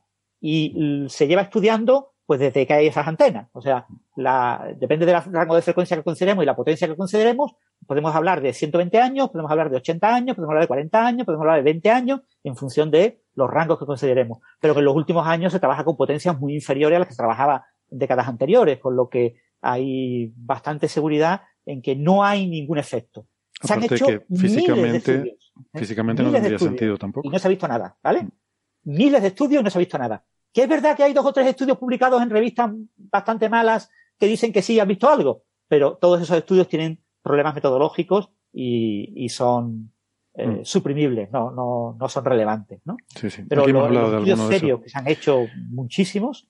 Por cierto, otra noticia que está mucho en los medios ahora es la del estudio este en el cual eh, a lo largo de veinte años se ha visto que el uso de teléfonos móviles no produce efectos perjudici- perjudiciales en ochocientas mil mujeres. Que mucha gente preguntaba, ¿por qué mujeres? ¿Por qué no lo estudian en hombres?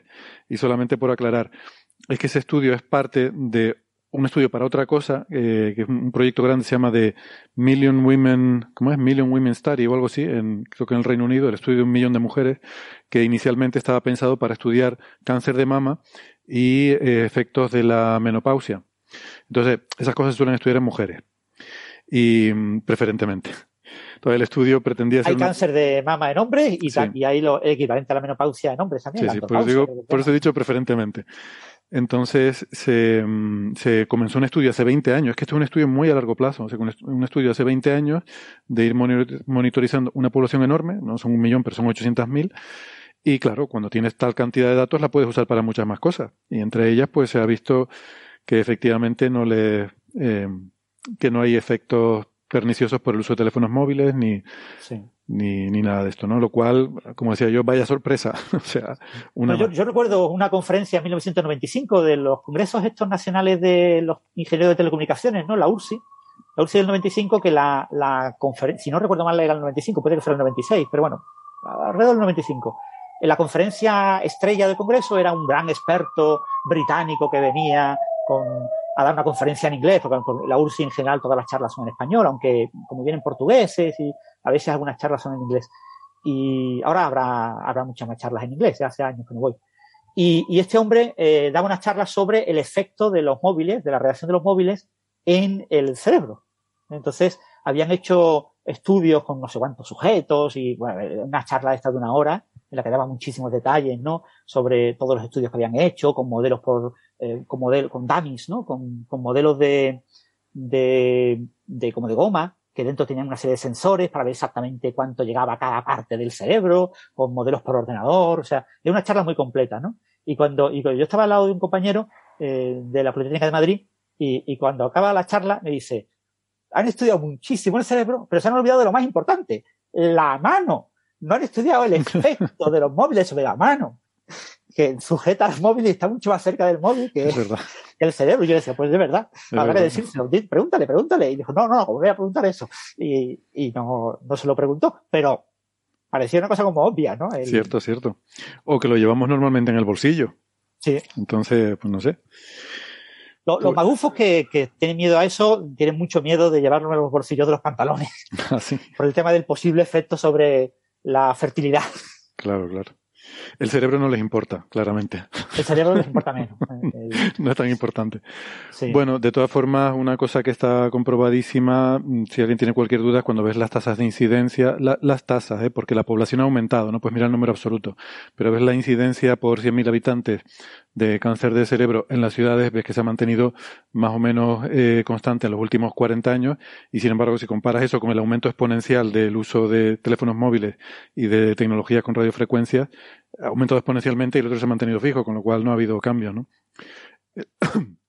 El único cáncer que sí que claramente ha aumentado eh, en las últimas décadas es el de pulmón, que está asociado al aumento en la contaminación del aire, ¿no? Sobre todo en las grandes ciudades.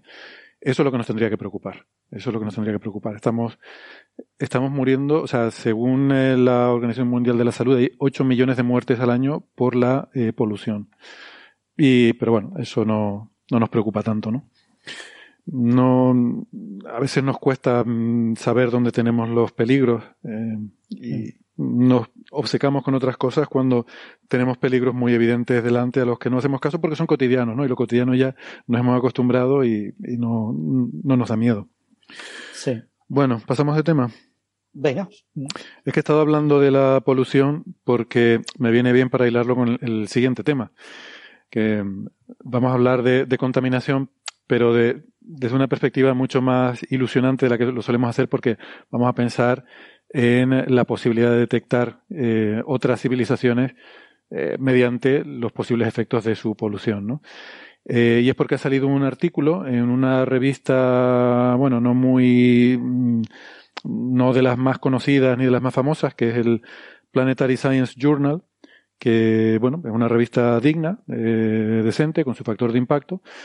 Eh, pero es interesante porque creo que es el primer artículo que sale de eh, este proyecto. Si recuerdan, hablamos hace un par de años, creo, de uno de los grandes hitos que era que la NASA se había vuelto a involucrar en, eh, en, en las búsquedas de SETI. En concreto, tenía interés en lo que no fueran búsquedas de radio, sino otro tipo de tecnomarcadores que pudieran tener que ver con, bueno, con lo que a NASA le interesan, que son los telescopios espaciales, las misiones espaciales, los exoplanetas, todo ese tipo de cuestiones, ¿no? ¿Y qué se puede hacer con eso? Eh, entonces, a partir de dos mil dieciocho decidió que iba a empezar a financiar algunos proyectos ya sobre tecnomarcadores, que lo iba a considerar como un, iba a considerar SETI, pues ya no iba a ser un tema tabú, sino que iba a ser un tema como cualquier otro que se podía financiar.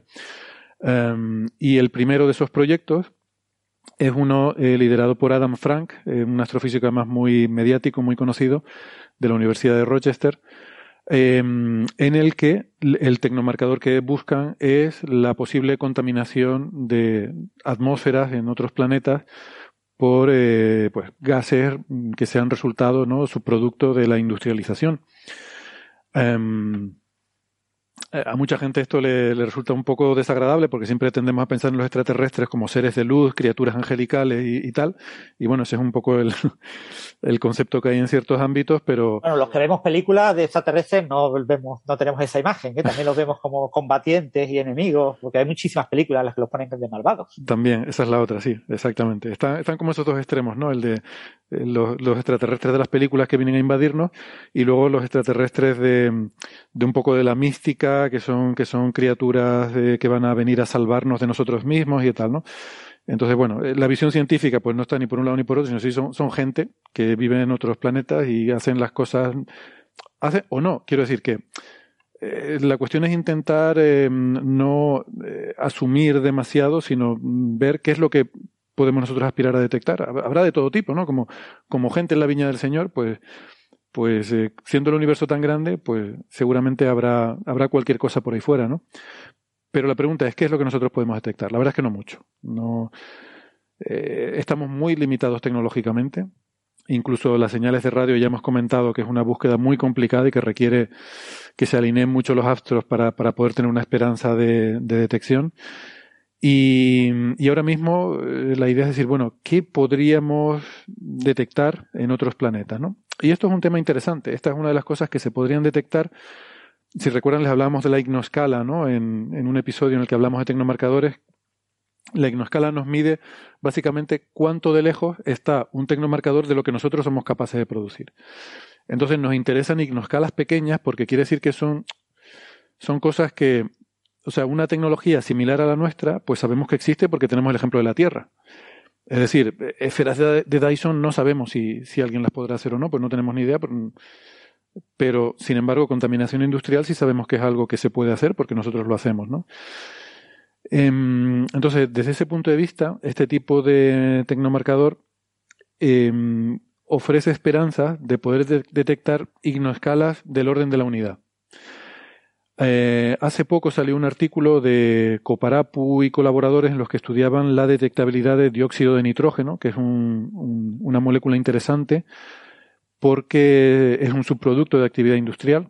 Lo que pasa es que el dióxido de nitrógeno eh, pasa un poco como los biomarcadores. Es difícil descartar fuentes naturales porque podría ser producido por erupciones volcánicas, pero tiene un tiempo de vida muy corto en la atmósfera, del orden de siglos, con lo cual... Bueno, es un tecnomarcador interesante porque si lo detectas, eh, si hubiera sido producido por una actividad volcánica muy grande en el planeta, pues tendría que ser algo muy sostenido en el tiempo, porque rápidamente, en unos pocos siglos, desaparecería si no fuera esa actividad muy sostenida, ¿no? Entonces, bueno, quizás podrías intentar buscar otros signos de actividad volcánica para ver si lo puedes descartar o no y tal.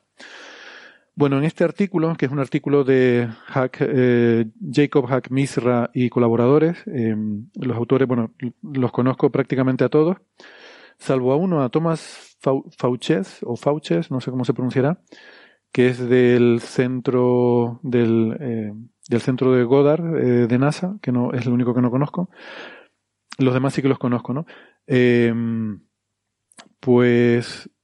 Eh, en este artículo lo que hacen es investigar otro mm, compuesto, o, o dos compuestos que son los C F C once y doce.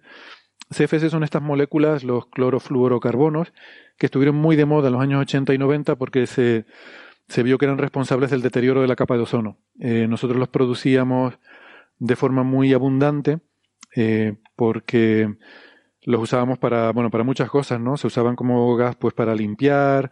Para, eh, para el refrigerante, las neveras, todas tenían... Eh, se conocen genéricamente como freón por la marca comercial que... Esto es lo típico, como llamar Kleenex a los pañuelos de papel, ¿no? Pues todos estos compuestos se les llamaba genéricamente freón, que es una marca comercial eh, de este tipo de, de gases, pero luego se prohibieron, porque se vio que era lo que estaba provocando el agujero en la capa de ozono y el deterioro que, que había. Y la verdad es que ha sido uno de esos... de esos casos, de, de esas historias de éxito en las cuales la humanidad ha conseguido detectar un problema medioambiental global, ponerse las pilas, esto se prohibió, el uso de estos gases, y se, bueno, y se ha conseguido que, pues por lo menos que no se produzca más, ¿no? Y, y se ha parado ese problema del deterioro de la capa de ozono, eh, lo cual está muy bien. Y creo que es un buen ejemplo de que se pueden tomar medidas para, bueno, para solucionar algunos de los problemas globales que tenemos, ¿no?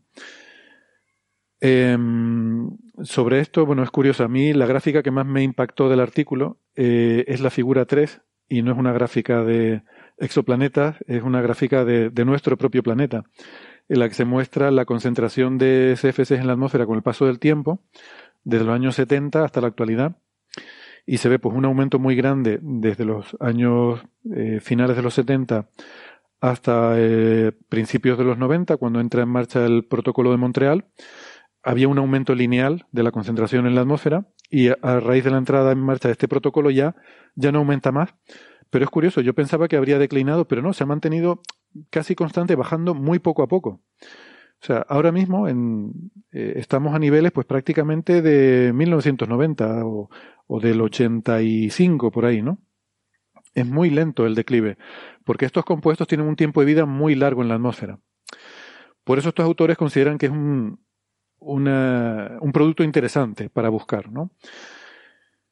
Entonces, bueno, este artículo eh, de lo que trata es de cálculos teóricos. No hay observaciones ni nada de esto. Todavía estamos en una fase muy preliminar de todo este proceso y lo que se trata es de buscar cuáles serían las huellas que se podrían intentar detectar y sobre todo cuánto de plausible es que se puedan encontrar. Entonces estos son cálculos eh, y, y además esto depende de, depende totalmente del, del planeta, de la atmósfera del planeta, como sea.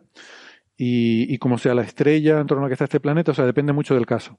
O sea, que a la larga lo que habría que hacer sería un catálogo, una, una red de diferentes modelos con los que luego tú puedas ir, crear una plantilla en la que tú comparar tus observaciones, por ejemplo, como hemos dicho que se hace con las ondas gravitacionales. Tú calculas muchísimos modelos con todos los casos posibles y luego cuando tienes una detección, pues vas y la comparas y tratas de ver cuál es el que, el que encaja con tu, eh, con tu detección. Aquí todavía no se está ni siquiera a ese nivel y lo que se hace es ejemplos concretos, ¿no? Eh, ahora mismo, bueno, está, es, creo que es el primer resultado de este proyecto. Lo que se hace es dos casos. Por una parte se simula el planeta Trappist uno e, que ya saben que el sistema de Trappist uno es este sistema de exoplanetas que es muy interesante porque tiene cinco, cinco planetas en zona de habitabilidad, que además, bueno, está, tienen cierto, ciertas resonancias orbitales. Y eso ha permitido calcular con mucho detalle las masas. O sea, es probablemente uno de los sistemas exoplanetarios más estudiados y mejor conocidos hasta la fecha. Y entonces pues plantean el, el planeta intermedio de todo este eh, sistema como un caso de estudio, ¿no? Eh, ellos estudian planetas en torno a enanas rojas, ¿no? Es lo que, es lo que están eh, interesados. Entonces simulan este planeta y luego un caso genérico de un planeta como la Tierra, Eh, en torno a en torno a otras estrellas eh, eh, perdón, en torno a una estrella de hecho, eh, sí, una estrella, una enana roja con tres mil trescientos Kelvin que mm, no sé si corresponde a la de Trappist, no estoy seguro ahora, pero bueno, es simplemente un caso particular. Entonces, bueno, analizan estos dos casos. Y, y claro, el tema es complejo porque tienes que tener en cuenta, por una parte, el, o sea, tienes que hacer la química atmosférica para estudiar estos compuestos, eh, cuánto tiempo pueden vivir en la atmósfera, cuánto tiempo se pueden acumular, cómo se destruyen. En la Tierra sabemos que se destruyen con la luz ultravioleta. Eh, entonces, eh, pero claro, eso depende mucho del tipo de estrella, la, o sea, la cantidad de radiación ultravioleta a la que esté sometida a tu atmósfera depende del tipo de estrella en el que estés, etcétera. Um, entonces tienen que hacer un modelo climático del planeta y en este caso eh, tienen la dificultad adicional de que las enanas rojas son estrellas pequeñas, son estrellas frías que emiten poca radiación. Entonces un planeta que esté en zona de habitabilidad en torno a una enana roja es un planeta que va a estar muy cerca de la estrella y al estar muy cerca Eh, va a haberse producido el acoplamiento de marea. O sea, el planeta va a estar girando alrededor de la estrella con la misma cadencia que rota eh, sobre sí mismo. O sea, que el planeta está, en, está siempre dando la misma cara a, a la estrella. Y eso significa que son condiciones muy diferentes a las que tenemos en la Tierra. Estos planetas tienen una cara que está siempre sometida eh, donde siempre es de día y una cara donde siempre es de noche. O sea, que hay un contraste de temperatura muy grande entre las dos caras del planeta. Y eso implica que tiene que haber unos vientos muy fuertes. Tiene que haber unas corrientes globales de circulación muy, muy fuertes en la atmósfera. Eh, entonces, tienes que tener todo eso en cuenta. Hay que meter modelos de, de, eh, climáticos de, de esos planetas. Y, y este tipo de cosas a mí me da que le encantan a Adam Frank, que es un poco el, el investigador principal de este proyecto, porque aunque él es astrofísico, pero siempre, si lo ven, eh, está, está tuiteando mucho sobre cambio climático, ¿no? Es un, una persona que le interesa mucho el problema de, de la, la climatología en la Tierra. Eh, de hecho, eh, es colaborador de uno de los climatólogos más importantes de Estados Unidos, que es George Gavin. Eh, y bueno, han escrito algún paper juntos, ¿no? George Gavin, de hecho, fue es director de un centro, creo que de un centro Goddard de, de la NASA, y fue hasta hace poco el asesor de la Casa Blanca en temas de cambio climático, ¿no? Um, entonces, bueno, que a Adam Frank le interesan mucho todo este tipo de cosas, con lo cual me imagino que le gusta mucho el estar metido en una rama de investigación en la que tiene que hacer también modelos climáticos de, de estos otros planetas, ¿no? ¿Y, y crees, Héctor, que Adam Frank es el, el investigador principal? Porque no, no aparece ni de primero ni de último, ni parece... En este, paper, en este paper probablemente no, pero en el proyecto eh, que fue financiado, ah, vale, vale. sí era el investigador principal del proyecto, ¿no? Eh, sí, aquí no aparece ni de los primeros ni de los últimos, con lo cual me da que no ha intervenido mucho en el, en el paper. Eh, quizás en el que puso la figura tres, porque como es sobre la climatología terrestre, ¿no? Y, y la composición química atmosférica, pues seguro que, que va por ahí. Pero, pero bueno...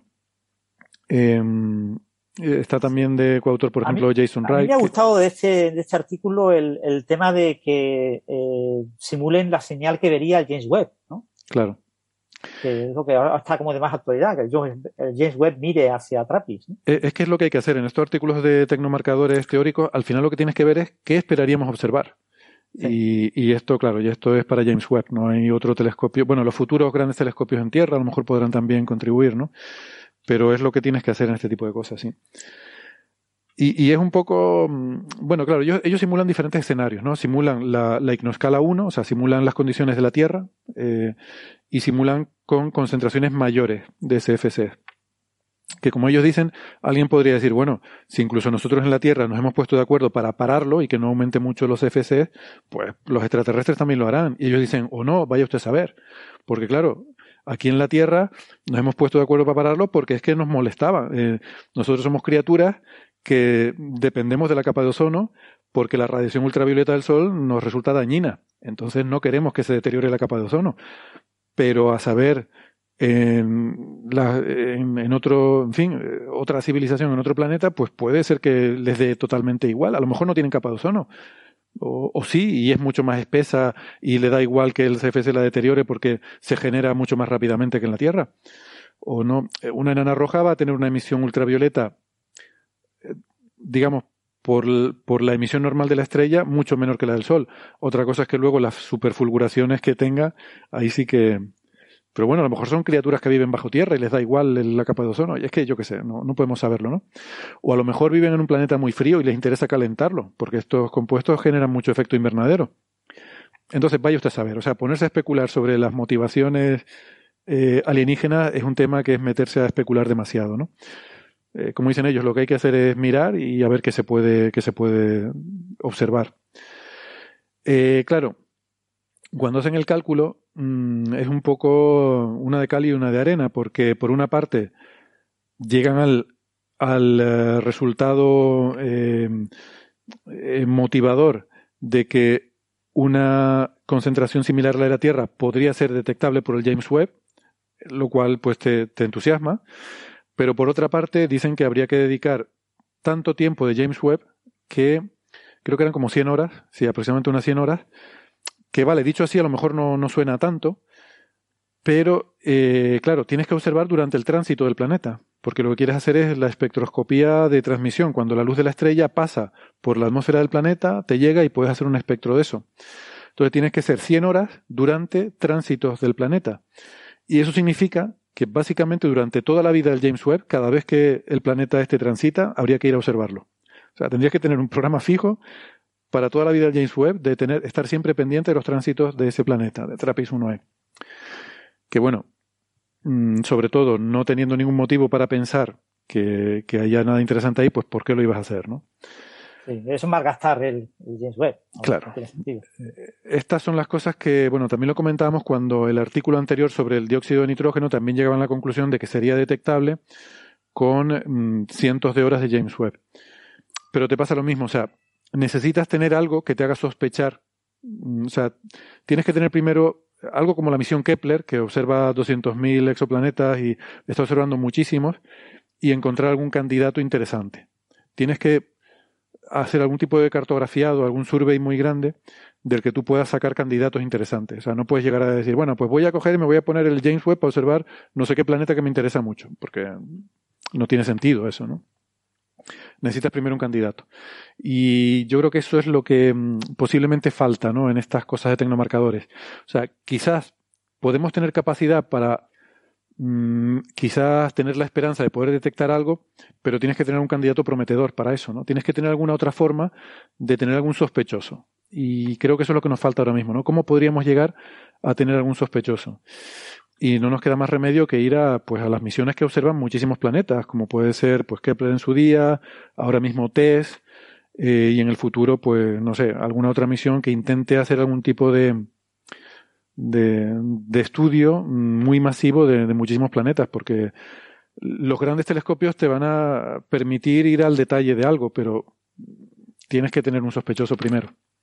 Vale. Sí. Todo esto me recuerda al, al, a una chorrada, lo que voy a decir, pero bueno, al astrónomo indignado, ¿no? Ese proyecto que había de, de vídeos en YouTube del Instituto Astrofísico de Andalucía, ¿no? Sí, sí. Estaba allí Manolo haciendo el astrónomo indignado.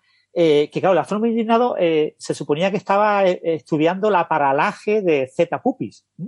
Que es una estrella, tú dices, bueno, una estrella realmente cercana, grande, eh, que se puede, bueno, ¿cómo es que no se conoce la paralaje de, de Zeta Pupis? Y sorprendentemente se sabe muy poco de esa paralaje, ¿no? Porque no, está demasiado cerca para que eh, Gaia pueda hacer una buena estimación del paralaje y, y está demasiado, y es demasiado irrelevante para que nadie se preocupe por calcularlo. Claro, claro. Que... Es que Gaia, una cosa me sorprendió. Una vez estuve jugando con los datos de Gaia, me los descargué y, y digo, yo qué sé, me dio... voy a mirar Betelgeuse, por ejemplo, y no, no está Betelgeuse. O sea, no está, exactamente. Es que las las estrellas, pero no te digo ya Betelgeuse, o sea, estrellas, todas las que son visibles a simple vista, yo, yo no sé hasta sí, qué sí, sí, magnitud límite sí. tiene, Gaia no las ve, son demasiado brillantes, sí. saturan. O sea, las estrellas así conocidas, mmm, olvídate, Gaia no te las da porque son demasiado brillantes. Y pues sí, o sea que... Bueno, mira, Gaia también es otra que observa muchísimas estrellas, pero claro, no sé si... No sé qué capacidad tendría, no sé. El, el, el, yo creo que es un poco ahora mismo el talón de Aquiles de, o el, el, el, el gran problema de, de la investigación en tecnomarcadores, ¿no? Es decir, ¿cómo podemos encontrar un candidato prometedor? Eh, sí. Nos falta eso, la capacidad de hacer algún tipo de análisis de un número muy, muy grande de planetas y que podamos encontrar alguno que resulte sospechoso, ¿no? Ese es el... No, eso es animar a nuestros eh, oyentes jóvenes que, se, que estén estudiando astrofísica, lo que sea, a, a concebir eh, algún tipo de instrumento que permita hacer eso. Uh-huh. Porque sí, sí. probablemente el diseño de un instrumento de este tipo, que va a superar diez, quince años, eh, ya se puede empezar a inferir, eh, a darle vueltas a la cabeza sobre cómo construir un instrumento que permita explorar de manera relativamente rápida durante mucho tiempo, de manera sostenida, Eh, las atmósferas planetarias de, de exoplanetas cercanos. Claro, esto habría que empezar a pensar no con la tecnología actual, sino con la previsible para un futuro cercano. Eh, decir, bueno, con la tecnología que podemos aspirar a tener dentro de diez, veinte años, ¿qué tipo de cosas se podrían hacer, ¿no? Y empezar a pensar en esos términos. Yo creo que sí, que tienes razón con eso. Eh, eso ya efectivamente para la gente joven. Claro, para los que ya tenemos cierta edad es muy difícil hacer sí, sí. cosas, ¿no? Una cosa curiosa, lo que decía sobre los autores, una anécdota así un poco irrelevante. Eh, me resulta curioso ver aquí a Manasvi Lingam. Eh, Exactamente, el famoso de Avi. El famoso de Avi, eso, es que por eso te lo iba a decir. Y lo he visto últimamente en algunos artículos de, de este tipo. Y la verdad es que me gusta. De, de este tipo, no, no de este individuo, sino de tecnomarcadores un poco serios. Eh, y la verdad es que me gusta, porque Lingam, recordemos que él hizo su trabajo de tesis en cosas de física del plasma. Luego, como postdoc, empezó a trabajar con Loeb en el proyecto eh, Breakthrough, Breakthrough, bueno, en las iniciativas Breakthrough, no, no sé exactamente en cuál, eh, y, y empezaba a hacer un poco, eh, o sea, tengo la sensación de que era el que hacía los cálculos, ¿no? Para las ideas estas que se le ocurrían así a Loeb un poco alocadas, y sacó varios de estos artículos de dos páginas con cuatro cuentas de servilletas de cualquier cosa así un poco absurda que se le ocurría, ¿no? Eh, no sé si incluso el de Oumuamua, creo que era también con Lingam, me suena. Eh, no estoy seguro. El de que Oumuamua era una vela solar. No sé si era también con Lingam. No, no lo bueno. recuerdo, no lo recuerdo. Pero... pero el de los F R Bs, por ejemplo, que podían ser eh, naves alienígenas, todo eso, ¿no? O sea, hubo una época que Loeb decía que todo lo que no se sabía en astrofísica eran naves alienígenas, ¿no? Y muchos de esos artículos los hacía con Lingam, entiendo que como mano de obra, haciendo los cálculos. Y, y hombre, me alegro de verlo últimamente haciendo cosas también sobre alienígenas, pero que me parece a mí un poquito más serias, ¿no? Con esta gente... Y Héctor, ¿has leído el libro de Lingan Loef, Life in the Cosmos, Vida en el Cosmos, From no. Biosignatures to Technosignatures? No, no lo he leído, no lo he leído. Pues es un libro de julio, de, de verano del año pasado. Sí. Y, y seguro que lo, lo tienes que leer. Es el estilo de los artículos que ellos tenían, ¿eh? Claro. Pero es en forma de libro y todo, y más o menos ordenado, y está bien, el libro no está mal. Vale. ¿Tú, ¿Tú lo has leído? Eh, no, solo no. lo he ojeado. Lo he ojeado. Pues no sé, me da, me da un poco de miedo, pero sí, habrá que... No, pero tiene buena pinta, o sea, no, tiene buena pinta. Otra cosa es después el... Sí. Lo pero pasa, tengo, sí, lo tendré que leer. Tengo tan poquísimo tiempo para leer libros que la verdad es que soy un desastre. Pero esto es pero... de lo tuyo, de, bio, de bioternomarcadores, o sea, de ternomarcadores, que digas. Ya, ya, ya. Sí, pero bueno, esto es, es que bueno, también son cosas de ratos libres, ¿no? Es que al final... Eh. Al final, eh, la Tierra rota demasiado rápido. Es que veinticuatro horas al día no, no dan para nada. Tendría que ser pero pero si fuera, si los días tuvieran ciento veintidós horas, nos quejaríamos exactamente igual. Exactamente ¿verdad? igual. Eh, Porque al final son las mismas horas, quiero decir que... Bueno, sí, nosotros ya. estaríamos despiertos ciento veinte, cien, yo no sé, noventa horas y, y durmiendo, y durmiendo otras noventa horas. pero... Pero nos quejaríamos de lo mismo. Sí, sin duda. Eso es lo que yo creo que falta, ¿no? El, el tema de la pastilla para no tener que dormir. Sí. Ese sería el, el gran avance, porque sería una forma práctica de extender la vida. O sea, te regalarían ya, un tercio de la vida si no, si no, si no hiciera falta dormir. Siempre y cuando tu vida en vigilia fuera exactamente idéntica a la actual y, y sí, eso sí. no parece concebible. Bueno, pues nada, si les parece, lo vamos a ir dejando aquí. Había, había otro temita que tenía que ver con Breakthrough Starshot, pero no sé si, si prefieres lo dejamos para la próxima semana. Como tú veas, tú eres el experto en esas cosas. Yo de eso no iba a hablar porque a mí no me no, hace mucha gracia no estos mucho, comentarios ¿no? de, de Siegel sobre criticando al Breakthrough Starshot. Me vale. parece irrelevante. Bueno, no lo, tampoco lo critica tanto, ¿eh? Eh, quiero decir que mmm, no sé si leíste las últimas frases. Eh, Mira, venga, vamos a comentarlo. Venga, así, pues lo comentamos. Rápidamente, este sí que es un breve. Eh, realmente es un um, no es un paper, ¿vale? Es un artículo en el blog de Ethan Siegel que a mí me gusta mucho, no sé si no sé tú, Francis, pero... A mí también me gusta, sí. Eh, Ethan Siegel es un físico, creo que es físico teórico, y mm, suele escribir en su blog... Eh, sobre cosas muy...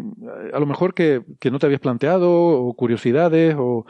o cosas que, no sé, que te hacen pensar, ¿no? No solamente sí, te cuentan noticias. Es una, una pieza Ask Ethan. Son, sí. Él tiene, eh, estos que le financian, eh, ¿cómo se llama? A través Patrones, de Patreon, ¿no? En Patreon. Patrones, tiene, sí. eh, y mec- entonces mecenas. Los, exactamente, los mecenas le pueden eh, hacer preguntas y entonces él se compromete a contestarlas, ¿no? Sí. Entonces, vamos, como lo que hacemos nosotros sección, en Twitter, pero él cobrando. Claro, exactamente.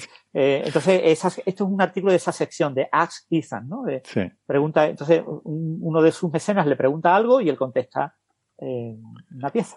Claro, y, y la pregunta es muy pertinente, ¿no? Le preguntan si Breakthrough Starshot, que es esta iniciativa para desarrollar una vela que se puede impulsar con láseres de mucha potencia para llegar a Alpha Centauri y que nos envíe información desde allí.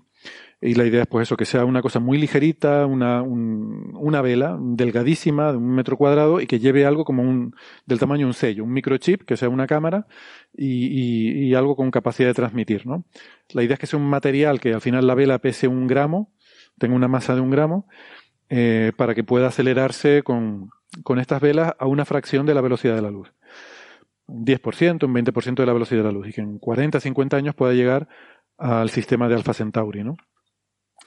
Claro, la pregunta del, que le hace el lector a, a Siegel es si podría sobrevivir su viaje interestelar.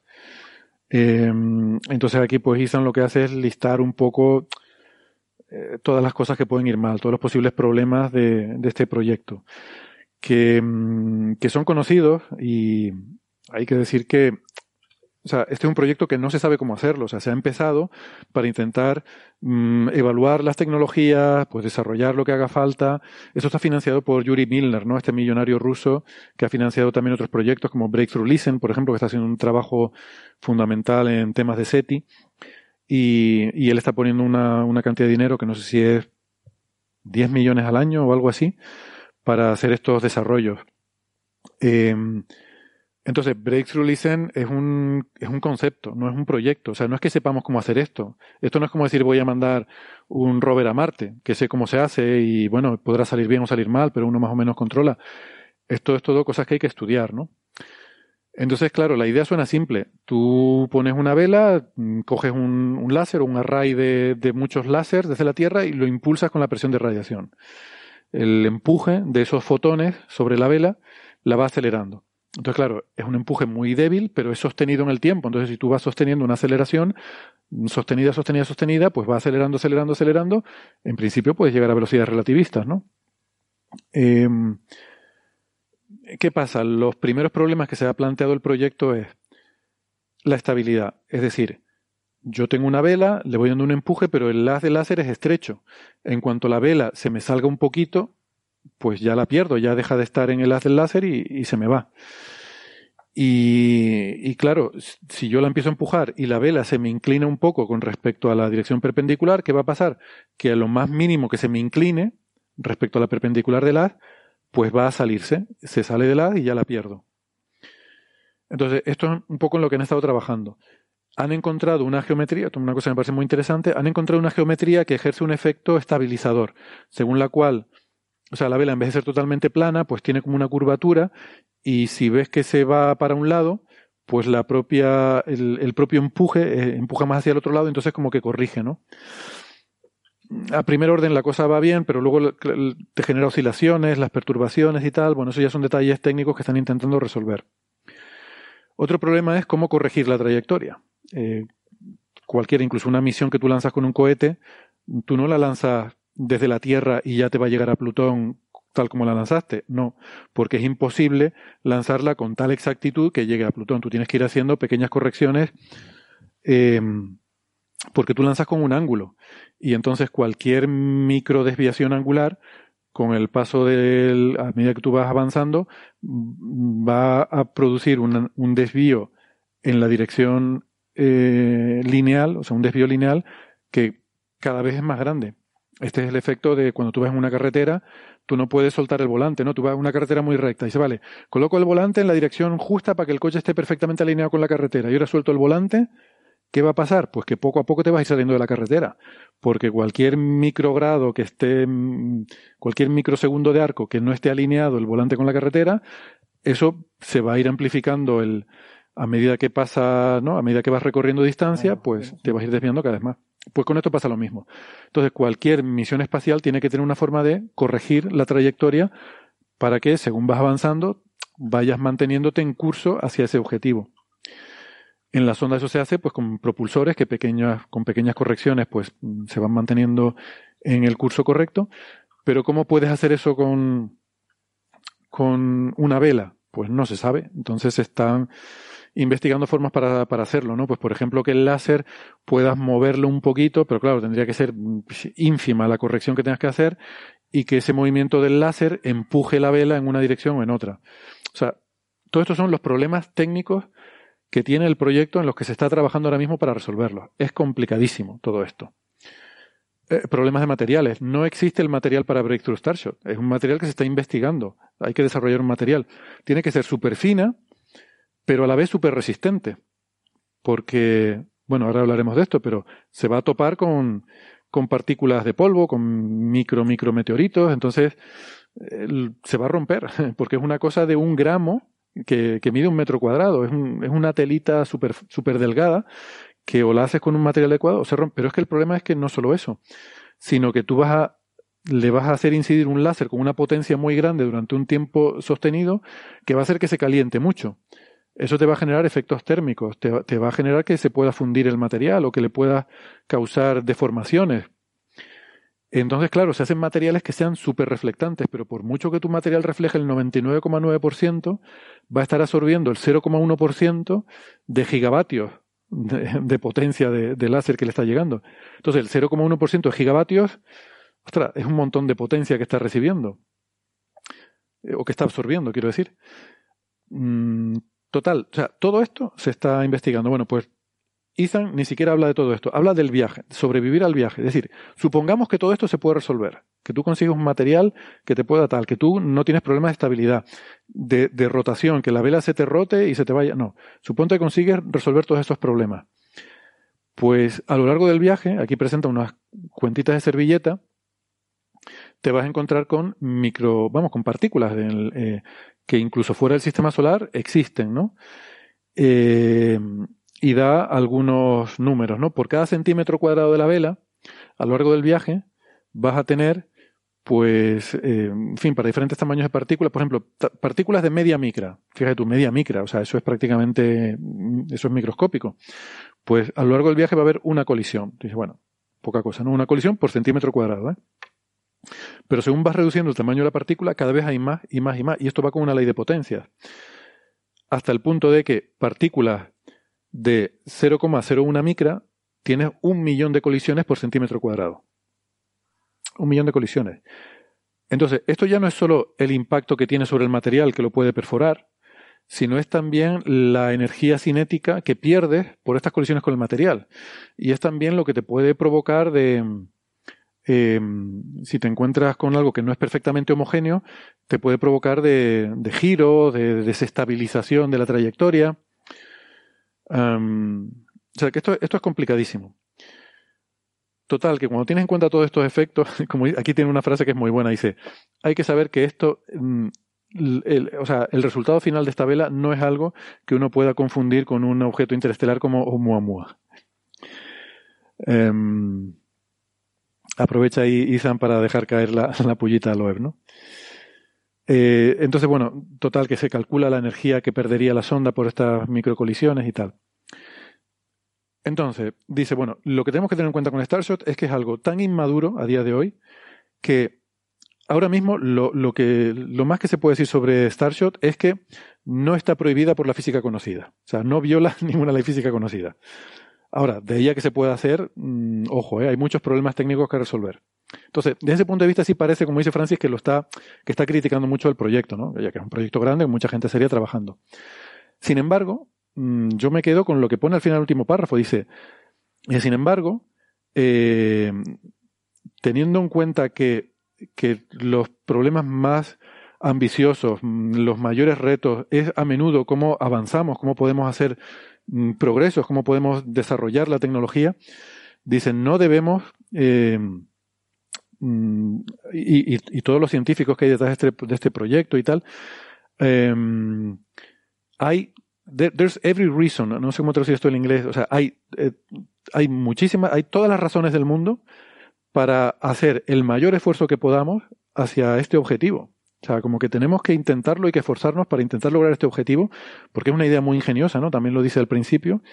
Y, y bueno, es así, con estos retos y estas dificultades, como aprendemos a, a superarlos y a hacer cosas, ¿no? Entonces yo creo que lo, lo plantea desde una luz positiva, ¿no? A pesar de que se tira el noventa por ciento del artículo con todos los problemas y todas las críticas, pero luego dice al final que es un proyecto que vale la pena, que, que precisamente porque es difícil vale la pena, ¿no? Y yo estoy de acuerdo con eso. No, sí, sí, y sobre todo eso, que si hay alguien que lo quiere financiar, pues, porque sostener ese tipo de proyectos con financiación pública o, o con programas de financiación competitiva, ¿no? Es muy difícil, porque probablemente te lo echen para atrás. Pero si encuentras a alguien que te lo quiere financiar, pues ya está, maravilloso, que me lo financie y, y, y es meter gente, meter horas, personas de análisis, estudiar muchísimo, hacer miles de informes y ya veremos al final si concluye algo positivo o no. Como la financiación es a fondo perdido, eh, tanto si al final se resulta que esto es absolutamente inviable, O, o si es perfectamente viable, la, la, ambos polos opuestos eh, tienen el mismo resultado. Es que el que financia estará contento. Sí, y a lo mejor resulta que no podemos hacer una sonda interestelar que pueda sobrevivir el viaje de aquí a Alpha Centauri, o a, eh, pero a lo mejor sí que podemos encontrar una forma que nos permite mandar cosas pequeñas a Júpiter de una forma barata, porque a lo mejor podemos construir una infraestructura de láser de estos phased arrays que nos permite, una vez que ya los tienes construido, pues claro, lo bueno de Starshot, como además yo eh, decía eh, Jim Benford, ¿no? que, que dio aquí una charla en el I A C, yo he estado con él hablando bastante, la idea no es construir un Starshot, porque eso sería muy ineficiente, sino hacer una flota y mandarlos a Próxima Centauri y al otro, porque una vez que lo has construido, hacer uno o hacer mil te da prácticamente igual. Y ya tienes ese array de láser, que lo único que te cuesta es la, bueno, iba a decir la electricidad, pero tal como está la cosa tampoco es baladí. Pero bueno, en cualquier caso es más, la, es más barato que lanzar un cohete. Y a lo mejor sí. no vamos a ir a las estrellas, pero nos quedamos en los planetas, ¿no? Como dice el sí, dicho. Sí, sobre todo eso. Si, si vas a estar lanzando el láser a, a la vela solar un tiempo limitado, pues pongamos durante dos meses, porque después, más allá de dos meses, ya no es tan eficaz, pues lanzas uno, dos meses, lanzas el siguiente, dos meses, y así vas lanzándolo. Pero claro, poner mil láseres en paralelo, yo no lo veo yo viable. Claro, claro, sí, sí, la idea efectivamente no está acelerando durante los, los cuarenta años del viaje, ¿no? Se le da una aceleración inicial y luego ya tiene que ir por su propio, vale. por su propio eh, impulso, ¿no? Sí. Bueno.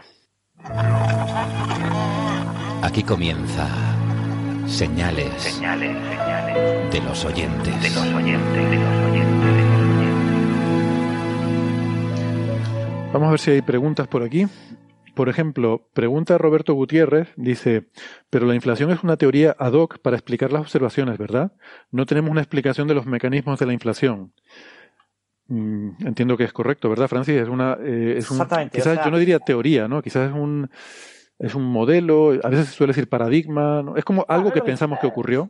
A ver, pero... el, el, aquí tenemos que diferenciar eh, cosas, ¿no? Primero, eh, el origen histórico. El origen histórico se enmarca dentro de las teorías de gran unificación, ¿eh? Cuando eh, Alan Guth lo que lo que estudia y, y otros investigadores que trabajaron con él eh, directa o indirectamente en, en este tema, eh, lo que tratan son resolver uno de los grandes problemas que tienen las teorías de gran unificación, y es que predicen que nuestro universo no puede existir, ¿vale? O sea, las teorías de gran unificación eh, tienen eh, más campos de Higgs, tienen, por ejemplo, la, la más sencilla, la E S U cinco, eh, tiene cinco eh, campos de Higgs.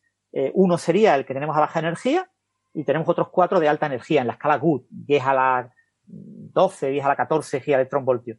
A esa escala de energía, esos bosones de Higgs tienen una física parecida a la del bosón de Higgs de abajo, de baja energía, pero eh, actúan sobre las partículas gran unificadas, ¿no? Las, las partículas nuevas que introduce la gran unificación.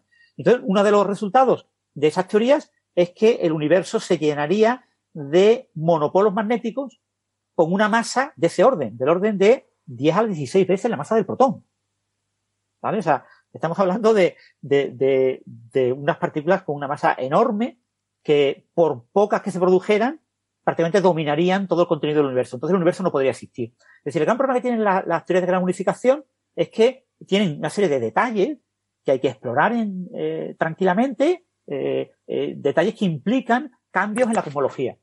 Entonces, eh, eh, lo que se trató de introducir fue una solución al problema de los monopolos en las teorías de gran unificación E S U cinco. ¿eh? Entonces, en ese contexto, lo que teníamos era una teoría muy concreta. O sea, teníamos un problema muy concreto que había que resolver y teníamos una teoría muy concreta. Lo que pasa es que una vez que tú tienes una solución a ese problema, tú te das cuenta de que esa solución tiene implicaciones cosmológicas más allá de la resolución de ese problema. Y tú dices, bueno, aunque no exista la Good, no existe una teoría de gran unificación, aunque no sea esta teoría la correcta, aunque no existan los monopolos, eh, la existencia de un periodo inflacionario me soluciona problemas. Problemas que incluso yo no sabía que existían. El único problema que se conocía en mil novecientos, estamos hablando de mil novecientos setenta y nueve, cuando empiezan a surgir estas ideas, eh, pero se había trabajado en el problema de los monopolos desde el setenta y cuatro, ¿eh? Una época muy temprana. La, la teoría eh, Good E S U cinco es del setenta y cuatro, de enero del setenta y cuatro. Pues eh, este tipo de problemas, cuando cuando empiezan a, a cuando surge esta, esta, este problema de la teoría de gran unificación y queremos resolverlo, pues cuando eh, estemos en este periodo hasta aproximadamente mil novecientos setenta y nueve, ochenta, ochenta y uno, el único problema que tenía el modelo cosmológico era el problema de la planitud. Y es el hecho de que si ahora el universo parece plano, eh, tenía que ser infinitamente más plano en el pasado. ¿eh? O sea, si, el, si la La, ahora mismo creemos que el universo tiene densidad crítica igual a uno. Pero si la densidad crítica está entre cero, uno y diez, diez veces más baja que la que conocemos, o diez veces más alta, eh, la planitud del universo, cuando tenía un segundo, tiene como catorce decimales. Pero cuando el universo tenía diez a menos treinta segundos, tiene una barbaridad de decimales más. No. O sea que... Eh, Ese era un problema, el único Eso es problema. Porque que aumenta exponencialmente la curvatura, entonces. Claro, exactamente. Si, si ahora, si ahora es uno, con toda la presión que podemos medir, que creo que es más o menos el uno por ciento o algo así, sí, pues eh, tienes que ir exponencialmente hacia atrás de, de cuánto de plano era realmente, ¿no? Entonces, claro, ese problema lo resuelve de manera automática la inflación, porque te coloca como condición inicial un valor igual a uno. Y entonces, mm. durante la evolución, pues has cambiado poquito ese valor, pero eh, es lo que cambie a partir de ahí, ¿no? O sea, te elimina ese problema. Pero además, te, ese era el único problema que tenía la teoría del Big Bang. Pero en el momento en el que tienes el modelo inflacionario, te das cuenta de que existe el problema de, de anisotropía potencial, de homogeneidad potencial. ¿Por qué? Porque los problemas de anisotropía eh, y de homogeneidad eh, solo fueron relevantes con los datos de COVID, que estamos hablando de mil novecientos noventa y dos. Mm. O sea, Eh, son ya, estamos hablando de diez años más tarde. O sea, muchos de los problemas que hoy en día sabemos que son problemas clave que hacen que la inflación sea un hecho observacional, es decir, lo que observamos requiere inflación, son cosas que hemos observado a partir de los noventa, ¿eh? Cuando tuvimos... Bueno, pero, el, pero la homogeneidad del fondo de microondas sí que era conocida de antes. O sea, ya con COVID no. se empezaron a medir las anisotropías. Sí. Pero ya se sabía, ya había cotas de que debía ser de menos del uno por ciento, por ejemplo, ¿no? Las anisotropías. Bueno, y entre puntos que, como digo, que no supuestamente no habían podido estar nunca en contacto causal, ¿no? En los extremos opuestos del cielo. Eh, bueno. Eh, sí, claro, cuando tú observas pequeñas regiones separadas, por ejemplo, en puntos opuestos del cielo, y tú ves que tienen propiedades muy parecidas, tú solo puedes decir o es por casualidad o... o porque claro, estamos hablando de partes, no tenías una visión completa del cielo. La única manera de ver que realmente es homogéneo es ver el cielo completo. Mm. Y el cielo completo, el primero que lo vio fue COVID. Sí, y, bueno, pero ya se pero sabía así, que la temperatura del fondo cósmico era prácticamente la misma al, al nivel del uno por ciento, ¿no? A principios de, de los ochenta, eh, la temperatura del fondo cósmico estaba entre dos y cinco grados Kelvin. Mm. Sí, perdón, sí, perdón, he dicho grados Kelvin, ¿no? Debo decir Kelvin. Kelvin entre sí. dos y cinco Kelvin. Mira, mira, me he jugado mm. una mala... pasada la palabra grado. Bueno, eh, teníamos un, un rango de, de muchos de muchos Kelvin, ¿eh? O sea, es que a veces nos olvidamos. No, no, dos coma siete Kelvin. dos coma siete Kelvin es un resultado de COVID. ¿Vale? O sea, eh, todo este tipo de cosas, eh, a principios de los ochenta, la incertidumbre que teníamos era terrible, ¿eh? Pero terrible, es que no, no, no nos acordamos de lo, de lo poco que sabíamos en aquella época. Aquí ya se medía, ¿eh? Lo que pasa es que lo que estaba buscando todo el mundo eran las anisotropías, que es lo que daba el premio Nobel y lo que observó COVID.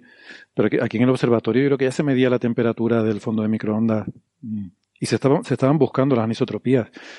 Y eso es, bueno, principios de los noventa, ¿no? Eh, bueno. Claro, principios de los noventa ya te lo acepto. Principios de los ochenta no te lo puedo aceptar porque no coincide con lo que yo he leído. Pero bueno, lo mismo es así. ¿Vale? Había gente muy adelantada, pero habría que ver el detalle qué incertidumbres estaban obteniendo. Bueno, incertidumbres, una cosa que se intente buscar, obviamente se intentaba ver, pero otra cosa es que se viera. Pero aún así, eh, la inflación cósmica ahora mismo es un hecho, en el sentido de que eh, la necesitamos para entender el universo como lo observamos. ¿Vale? Tú me puedes decir... Eh, pero ¿sabemos realmente cuál es la causa de la inflación? Claro, es que yo creo que esa es la pregunta, ¿no? Es decir, no claro. tenemos una explicación de, de cómo ocurre la inflación claro. y por qué, sino que es algo como que pensamos que tuvo que haber ocurrido porque es lo que vemos, o sea, claro. de lo que observamos tiene que haber o, o inflación o algo que se parece mucho con otro nombre. Sí, ¿no? sí, sí. O sea, la, la inflación, ponle el nombre que quieras, pero está ahí. Claro, eso no lo sabemos, no sabemos cuál es el mecanismo. Y claro, no sabemos cuál es el mecanismo fundamentalmente porque esto es un proceso pre-Big Bang. O sea, es un proceso pre-Bang. Es que, mm. es que hay que darse cuenta de lo que eso significa. Es decir, eh, que eh, queremos entender un proceso eh, que surge antes de que hubiera contenido en el universo. Con un universo completamente vacío. Entonces, claro, es muy difícil eh, explorar eso, ¿eh? Y, y, y el efecto... Entonces, los efectos que podemos ver son los efectos de las fluctuaciones cuánticas de lo que sea la inflación que pueden haber quedado amplificadas y registradas en el fondo cósmico de microondas. Y eso es muy difícil de ver, ¿vale? Es muy, muy difícil de tener eh, ese tipo de evidencia. Pero, por ejemplo, la podríamos tener con los modos B en la polarización del fondo cósmico de microondas, los, los modos B primordiales, mm. que serían una de esas señales. O sea, hay algunas señales que podemos ver, pero son señales extremadamente débiles, extremadamente sutiles, extremadamente difíciles de ver, ¿no? Así que no sabemos qué provoca la inflación, pero... Eh, que hubo un proceso inflacionario, sí lo sabemos. No sí. tenemos una teoría, un modelo, un, un, el detalle de qué pudo ocurrir y probablemente, probablemente no lo vamos a tener en este siglo. ¿Vale? O sea, que, que eh, todo el mundo tenga claro que las cosas son difíciles. Es decir, eh, eh, el saber realmente cuál es el modelo inflacionario correcto va a costar no décadas, sino mucho más tiempo, ¿eh? Vamos a necesitar instrumentos muy poderosos. La, la esperanza, el, el, ese, ese des, deseo de todos los cosmólogos de que los modos B se encuentren dentro de menos de diez años o dentro de quince años y que además eh, estén, sean suficientemente grandes como para que eh, eh, puedan sesgar bien todo el espacio parámetro de, de, del espacio de modelo inflacionario, es una esperanza probablemente vaga. O sea, tenemos que ser sinceros, o sea, aunque suene pesimista.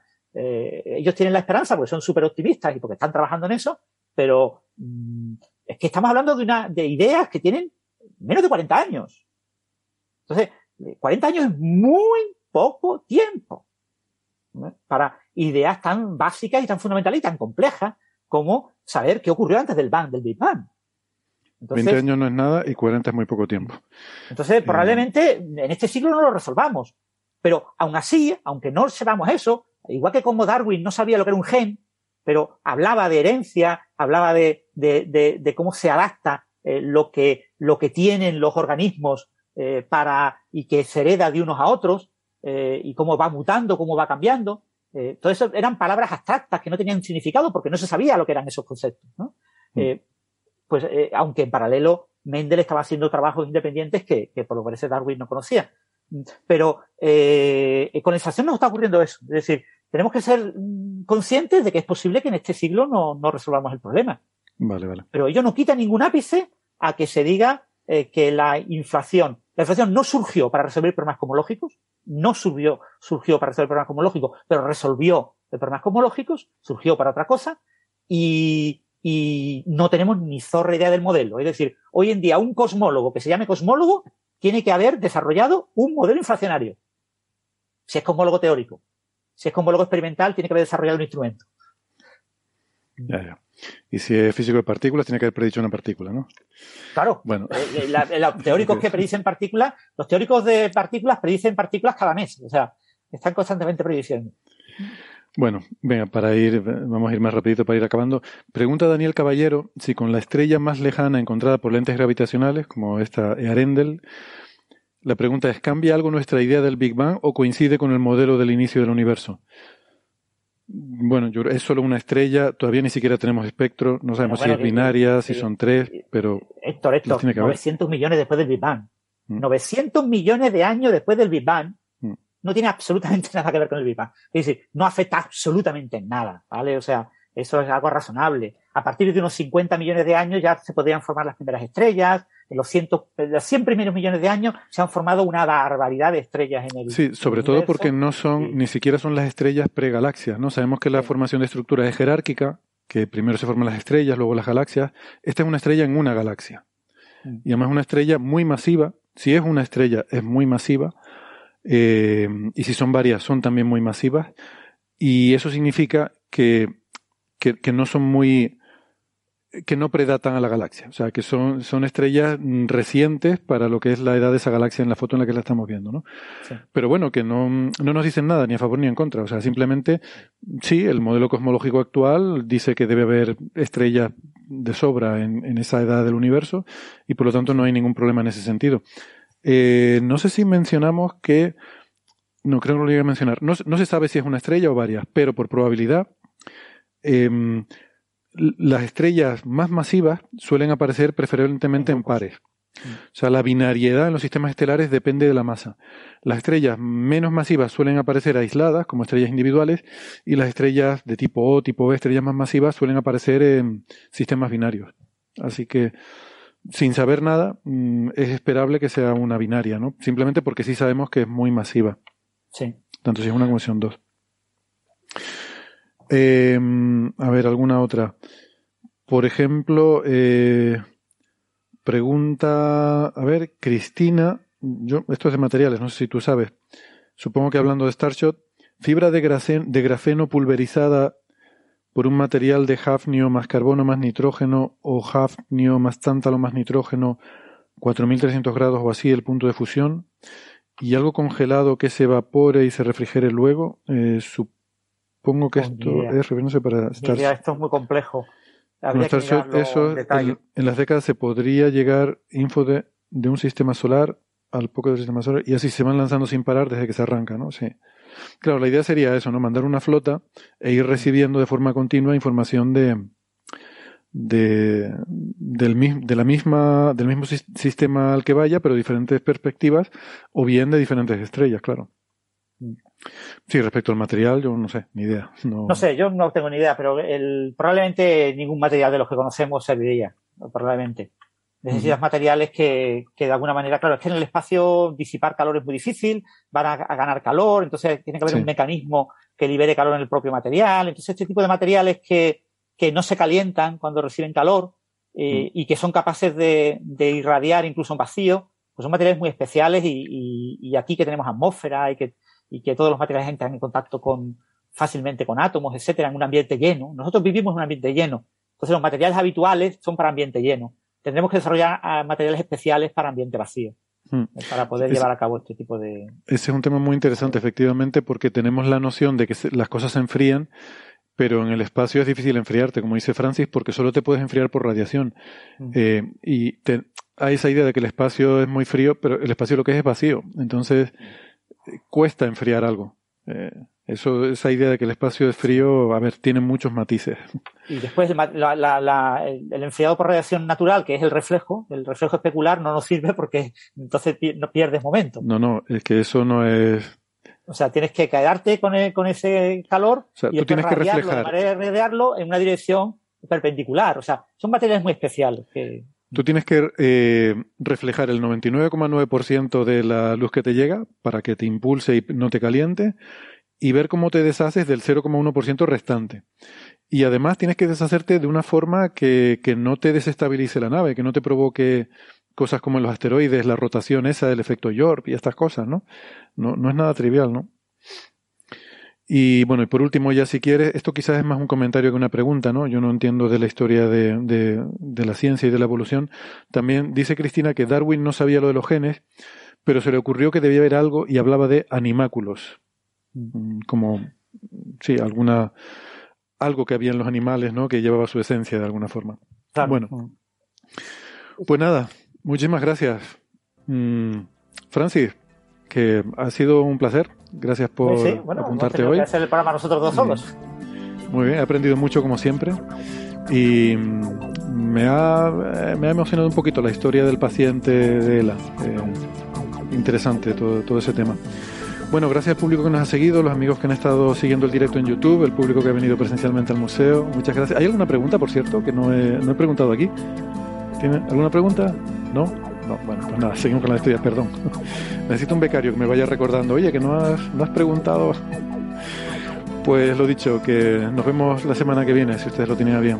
Gracias, hasta la próxima. Chao, chao.